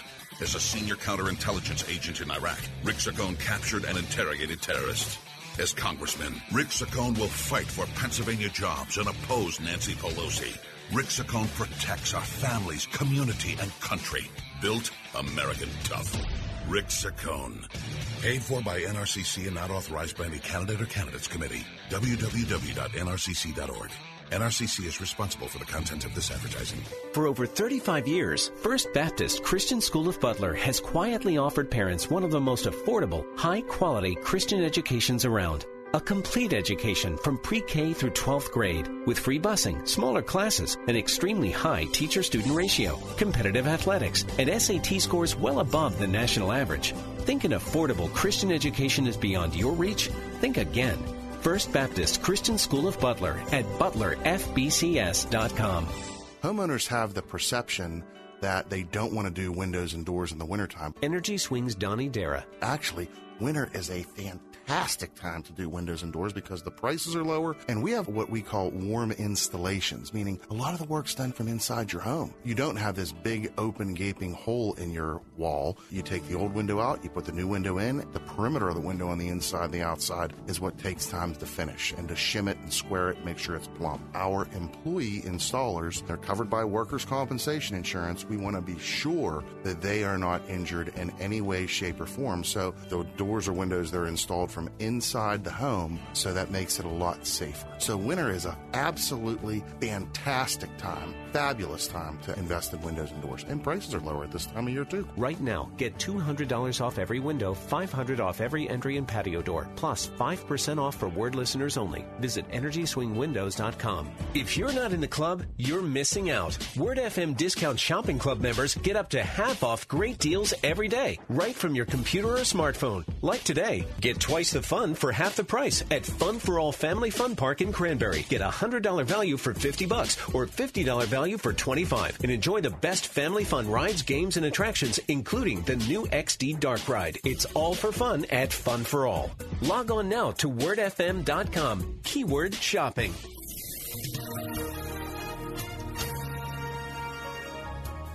Snow showers around through midweek will cause slippery travel at times. Uh, for tonight, mainly cloudy, snow shower in the area. Cold with a low 24. Brisk and cold day for tomorrow. It'll be cloudy with snow showers and heavier squall around in the afternoon. An inch or two can accumulate. High will be 35. Mostly cloudy with more snow showers tomorrow night through Wednesday. Low 24 tomorrow night, high 35 Wednesday. I'm AccuWeather meteorologist Frank Strait on 101.5 Word FM. We're talking about polarization. What exactly is polarization? How does that work or not in 21st century America? Ben Burkholder is with us. Ben's the assistant pastor at North Park Church. Mm-hmm. So, Ben, your, your outreach, which Yeah, is and- in and- some ways uh, a defining uh, sort of thrust for you to, to see out but be part of the Christian body as well. Yes, yes. And so my, my task at the church and my oversight is over the outreach piece of, of our church ministry. And that brings up the issue of polarization because as we go out, um, a lot of there's a lot of projections already on the Christian community, and then even as we're discussing our faith with others, people already, and I would say the non-Christian world is becoming more and more aware of the issues within the Bible. So homosexuality, all that kind of stuff. Mm. They're they're very well informed of all that. And so as you begin to talk about your faith, guess They're what? They're driving right into these same social Yes. divert, you know, um, divisions that we've been plagued with. And so you're pigeonholed. And so how do you break out of that? How do you share your faith Mm-hmm. across that? How do you not get stuck in one of those silos? Okay, so you're saying that if you start out in a conversation, you know, talking to someone about your faith, trying to share who you, who you believe Jesus was, something about the scriptures, something about anything, instead that you know the term Christian or evangelical has been branded by our culture, and so they think they already know who you are, Oh, right? yeah. And so the conversation ends up going in political directions instead of spiritual ones. Correct. I mean, it's very. I mean, everyone knows, I believe, how the evangelical tended to vote in the last election, and so that that's kind of a label we wear together, whether we like it or not. Sure. And so that's what's projected upon who you are. You start saying, "Hey, I believe in Jesus, and you should too." Well, that becomes Oh. the label, Right. Mm-hmm. And so now you're a, right wing conservative who voted for President Trump, and you're damaged goods to the people you're speaking with. you're lumped in with a bunch of other things Sure. that you may or may not hold. Yeah. So talk about the outreach itself then. You find yourself in situations where? I mean, where would you typically be? So, one of the things I do, I'm a, a CCO associate, which means I'm a part time volunteer at La Roche College campus. And so I'll strike up conversations with students about faith. And here's a recent one I had where we just started talking to a young man, and he said, Oh, well, something about you do these things to, to women in the Old Testament.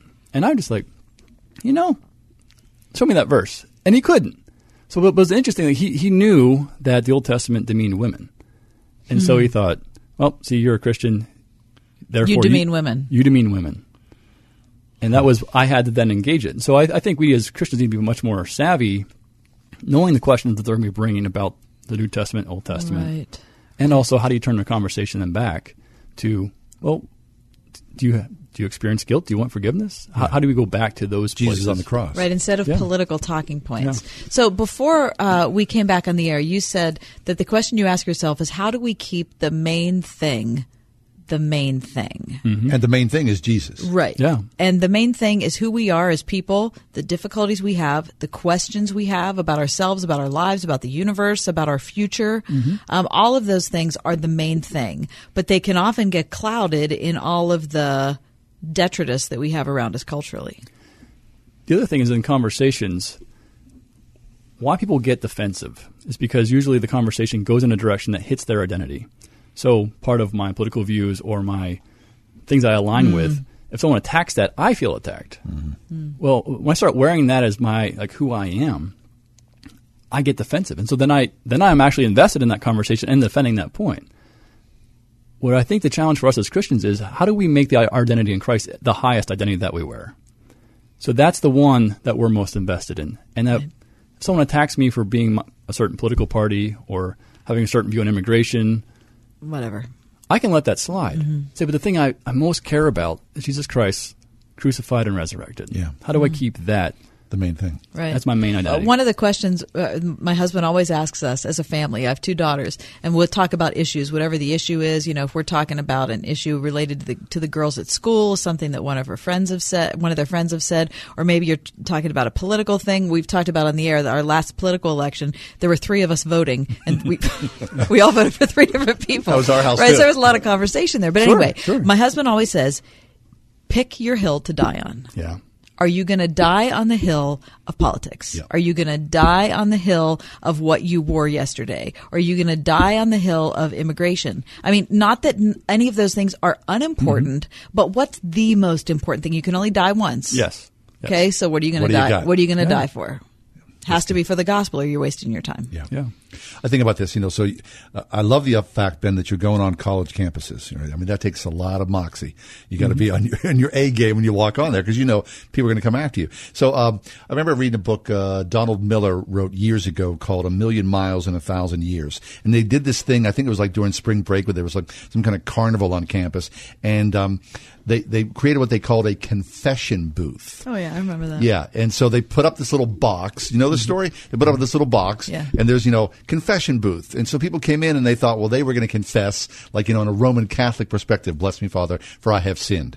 But the, the fact of the matter was, the person on the other side of the confession booth was actually a professing Christian who was confessing his sins to the greater world, which uh, uh, apparently, by Donald Miller's account, took people off guard and opened up a conversation which I think is kind of genius. Not that we as Christians have to, you know, confess all the times or confess our sins to the secular world. No, but we have to confess our sins all the time, and Yes, that was the whole point not of what he was saying, world. right? Right? Yeah.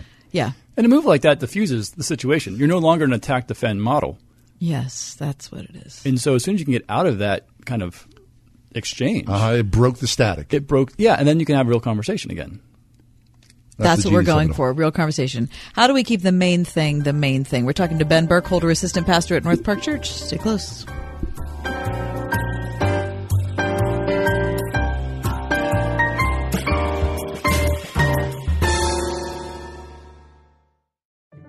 If you're a mom or dad of a child who struggles, you've searched high and low trying everything you can. From tutors to counselors, specialists to pills, you've tried them all with little success. You need to know there is a program that has helped tens of thousands of kids just like yours. Brain Balance Achievement Centers can make a real difference for your child. Brain Balance is a drug free solution that deals with the root cause of issues like ADHD, dyslexia, audio processing, and behavioral challenges. Our combination of sensory motor exercises, academic skill building, and a clean eating plan doesn't just mask the issues, but gets to the root of the problem. If your child has trouble making friends, is disruptive in school, or is frustrated to the point of tantrums, now is the time to call Brain Balance Achievement Centers. Learn more at brainbalance.com or call 724 390 9012 today. Have you written a book and want to get it published? Christian Faith Publishing helps thousands of authors just like you publish their books with a company dedicated to strong Christian values. To help you get started, we want to send you our free author submission kit. Christian Faith Publishing reviews every book submitted to us, and if your book is approved, we'll edit, design, copyright protect, print, and distribute your book online and in bookstores everywhere. Imagine seeing your book in specialty Christian bookstores, Amazon, iTunes, Barnes and Noble, and many others. It could happen, and it all starts with one call to Christian Faith Publishing at 800 566 1012 for your free author submission kit. If you have a novel, children's book, poetry, biography, or any inspirational work you've written, we can help you get it published today. Shouldn't you work with a publisher who shares your Christian values of integrity and honesty? You can get your book published. So call for your free author submission kit right now. Call 800 566 1012. That's 800 566 1012. 800 566 1012. Express Employment Professionals Pittsburgh West presents the world renowned Express Clydesdales. Witness the majesty of these gentle giants up close and free of charge. Thursday, March 15th from 11 to 2 at the Children's Home of Pittsburgh on Penn Avenue. And Friday, March 16th from 4 to 7 at Donaldson Park, North Fayette Township, where all welcome donations will go to support our local military. Details on these free events, including carriage rides and kids activities at expresspros.com slash Pittsburgh West. When wet weather is on the way, keep it dry inside with J&D waterproofing. Water seepage and a sinking foundation can cause major structural damage if left untreated. Joe Belanti and the team at J&D Waterproofing have the experience to correct your water problem with over 72 years in the industry. Call the Tri-State's premier waterproofing company now at 1-800-VERY-DRY for a free estimate and big savings on all waterproofing services for a limited time. J&D Waterproofing, 1-800-VERY-DRY.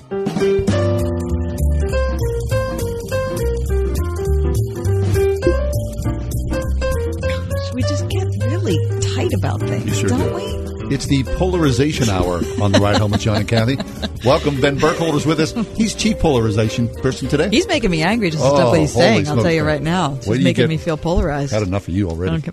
Well, I can leave. Uh, no, no. You stay right there, sir. Yeah, that's right. We're not done with you yet. Okay. All right. So you hit on something in our last segment that I think is really accurate. That the reason that we respond badly when we hear an opposing opinion about Mm-hmm. culture, about politics, is that it's threatening our identity. So Mhm. We I take it have, personal. Yeah, we've Yeah. taken it personally. So I have, you know, I, I've bought in so deeply, um, ostensibly to being anti-abortion or pro-life that if you're pro-choice and you say something that doesn't support my point of view, I get inflamed. You're crushing my world. How could you? And, 'Cause I'm and- attacking you, not just your view. Right. And so not only do you hate babies, Mhm.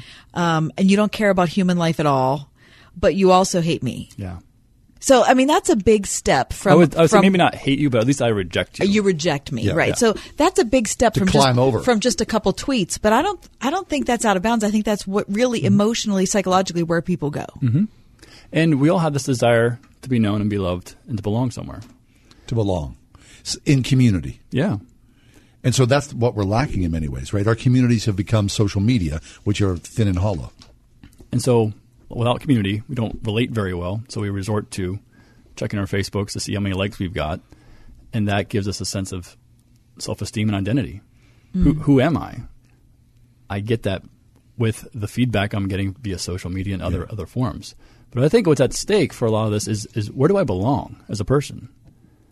And so Mm. when I'm being attacked by someone for my political views or my even my cultural differences, I feel like my sense of safety, my sense of who who's like me, is now at stake. Right. Right, which which is if we had our identity, our our, our deepest identity in the God who loves us, Mm-hmm. and then everything else would become secondary, right, or third, or fourth, or fortieth, or whatever. it Think would about fall. our, think about our identities. A lot of them we can actually lose. For instance, like I'm a parent. I love being a parent, but if God were to take my daughter away, I would lose that label. Or, for instance, being married. That's another part of uh, that's a label I wear. But that could also be taken away. It'd be tragic. I would be sad. But the most enduring identity we can have is in Christ because we know that that transcends death itself. And yet, we invest so much into other things that really are transient. But what's become the label of Christian in the 21st century, especially in an outward Mm-hmm. secular world, that's a dirty word. It can be. So for some folks, I think it is toxic, and this is where I believe we need to inhabit love of Christ to be able to go beyond that, to to be able to not just hear that label and get upset and get upset and defensive, but to hear it and then say, "I'm going to reach out to you and love you." Mhm. And so I, I think one of the virtues of our time, I like to use the word hospitality because it's creating space in my life to embrace you, even though we're different. Um, and I like that better than love sometimes just yeah, because yeah, yeah. love in our age becomes equated with tolerance. Like, I'm just going to let you over there.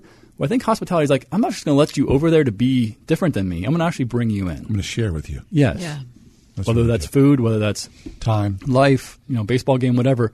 It's actually to bring you into my life. I'm Mm-hmm. going to listen to you. That's really good. Ben Burkholder's with us. He's the assistant pastor at North Park Church. So, Ben, all that to say, you've come to speak to us about polarization because Mhm. there's something going on. Yeah, so at North Park Church on April 14th, we're having some of my friends from Grafted Life Ministries. This is Kurt and Debbie Swindoll and Monica Romaine Green. They're coming to do a, a conference on Undivided. It's going to be talking about these very issues of how do we maintain our identity in Christ in the midst of all these different polarizing topics that we have in our world. Yeah.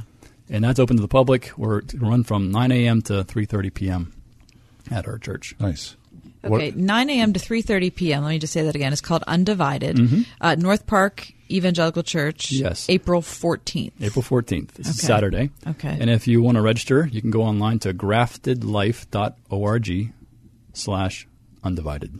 Nice. Kathy put that information on our Facebook page, The Ride Home with John and Kathy. Of course, uh, johnnykathyshow.com as well online. Hey, Ben, thanks an awful lot. Thanks for stopping by. All right. Very interesting My pleasure. conversation. Ben Burkholder from North Park Church.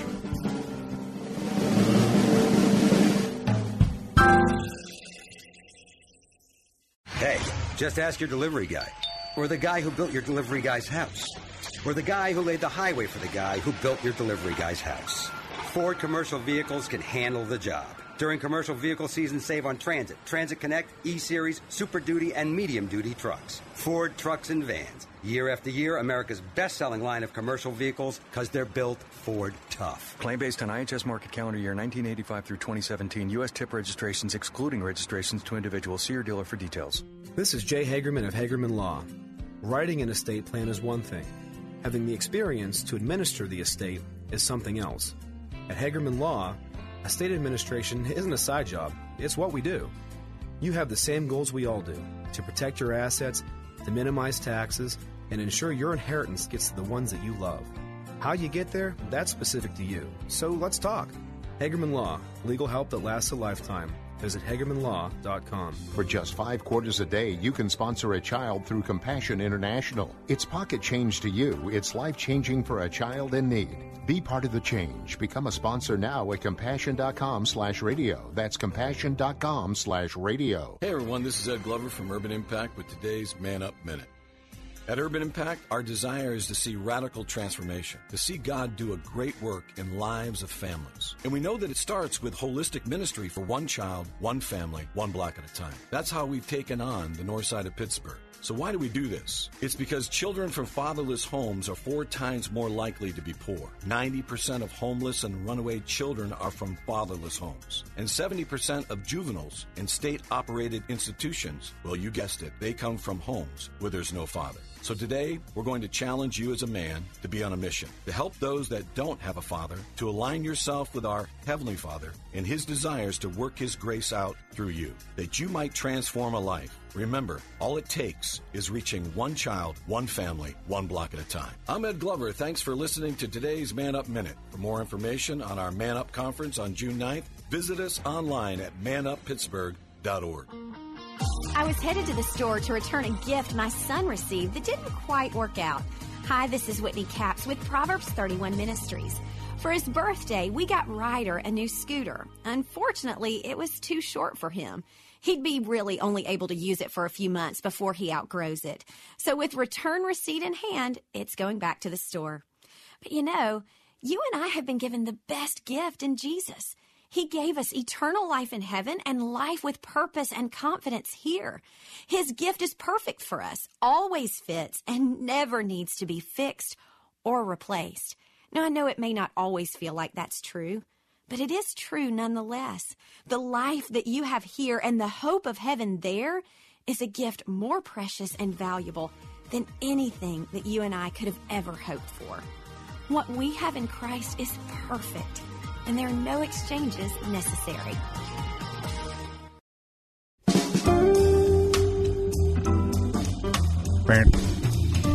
Celebrity birthdays, John. Oh, who doesn't three, love a celebrity well, birthday? three people that might interest you. I don't know if they do or not. I just kind of saw them and put them aside. Uh, Mitt Romney, his birthday's today. Mitt Romney. Any idea how old Mitt is? Well, you know, uh, to be honest, you told me. Oh, did I? Did I let it slip? Yeah. Okay, so he's seventy-one. Okay.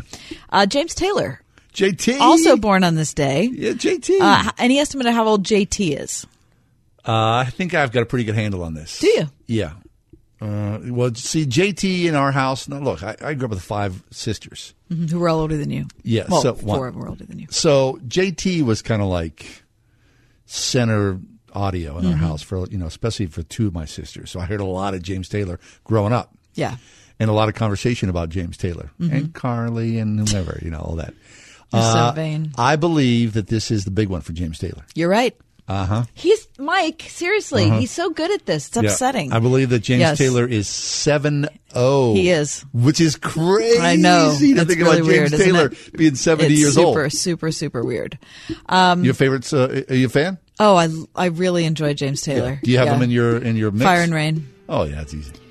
Yeah, there's so many. What's this? Oh, that's happy. Oh, that's it's Happy James Birthday. Taylor. I was like, is that a James Taylor no, it's song? not bad. James Taylor Uh, song. No, That's sweet. Liza Minnelli. She's- Her birthday is today. She's older than James Taylor. Okay. She's been around around. Okay, enough of that, please. 'cause that's, that's just annoying. Thank you. Uh, What do you think? How old is Liza Minnelli? seventy-two. Seventy-two. She's That's seventy-two. exactly right. No. Ah! hey. Yeah.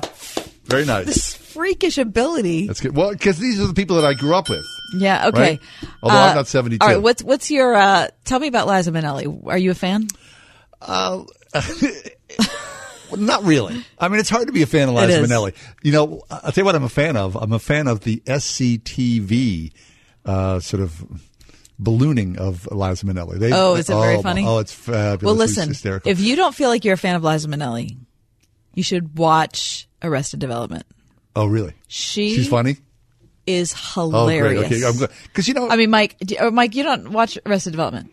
No, I Oh don't. Oh my gosh! I should. I will. Lucille I should. Austero. She is, and you know why I love her? Hmm. Chronic vertigo. I mean, it is hilarious. She's Really? the fun. As, I mean, when I started to get vertigo a couple years ago, I was like, I'm going to turn into Lucille Austero. Oh, it's going to be all over. Now- she is at her absolute best on that show. I'm thrilled to hear that. She's so funny. because when you, I look at Liza Minnelli and I think, okay, there she is in cabaret, or she's going, Right. Eh, eh, eh, and I'm like, but she comes from such high end showbiz pedigree. I mean, sure she's does. Judy Garland's daughter and Vincent Minnelli's daughter. I mean that that's like gold in Hollywood, Right. Really. So, uh, And you know what I love about know. her character Hmm. is it's so, it is incredibly self-deprecating.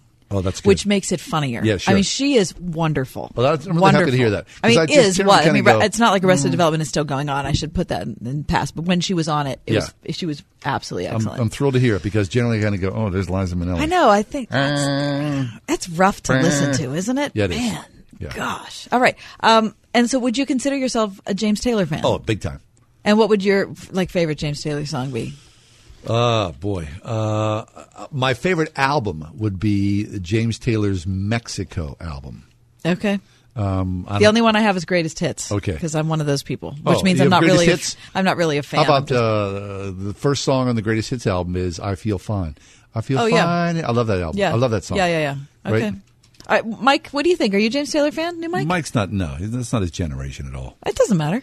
I see fire. Oh, see, yeah, yeah, yeah, that's overdone. I've Like, seen sunny days. you ever been to a James Taylor concert? never. It's a massive sing along.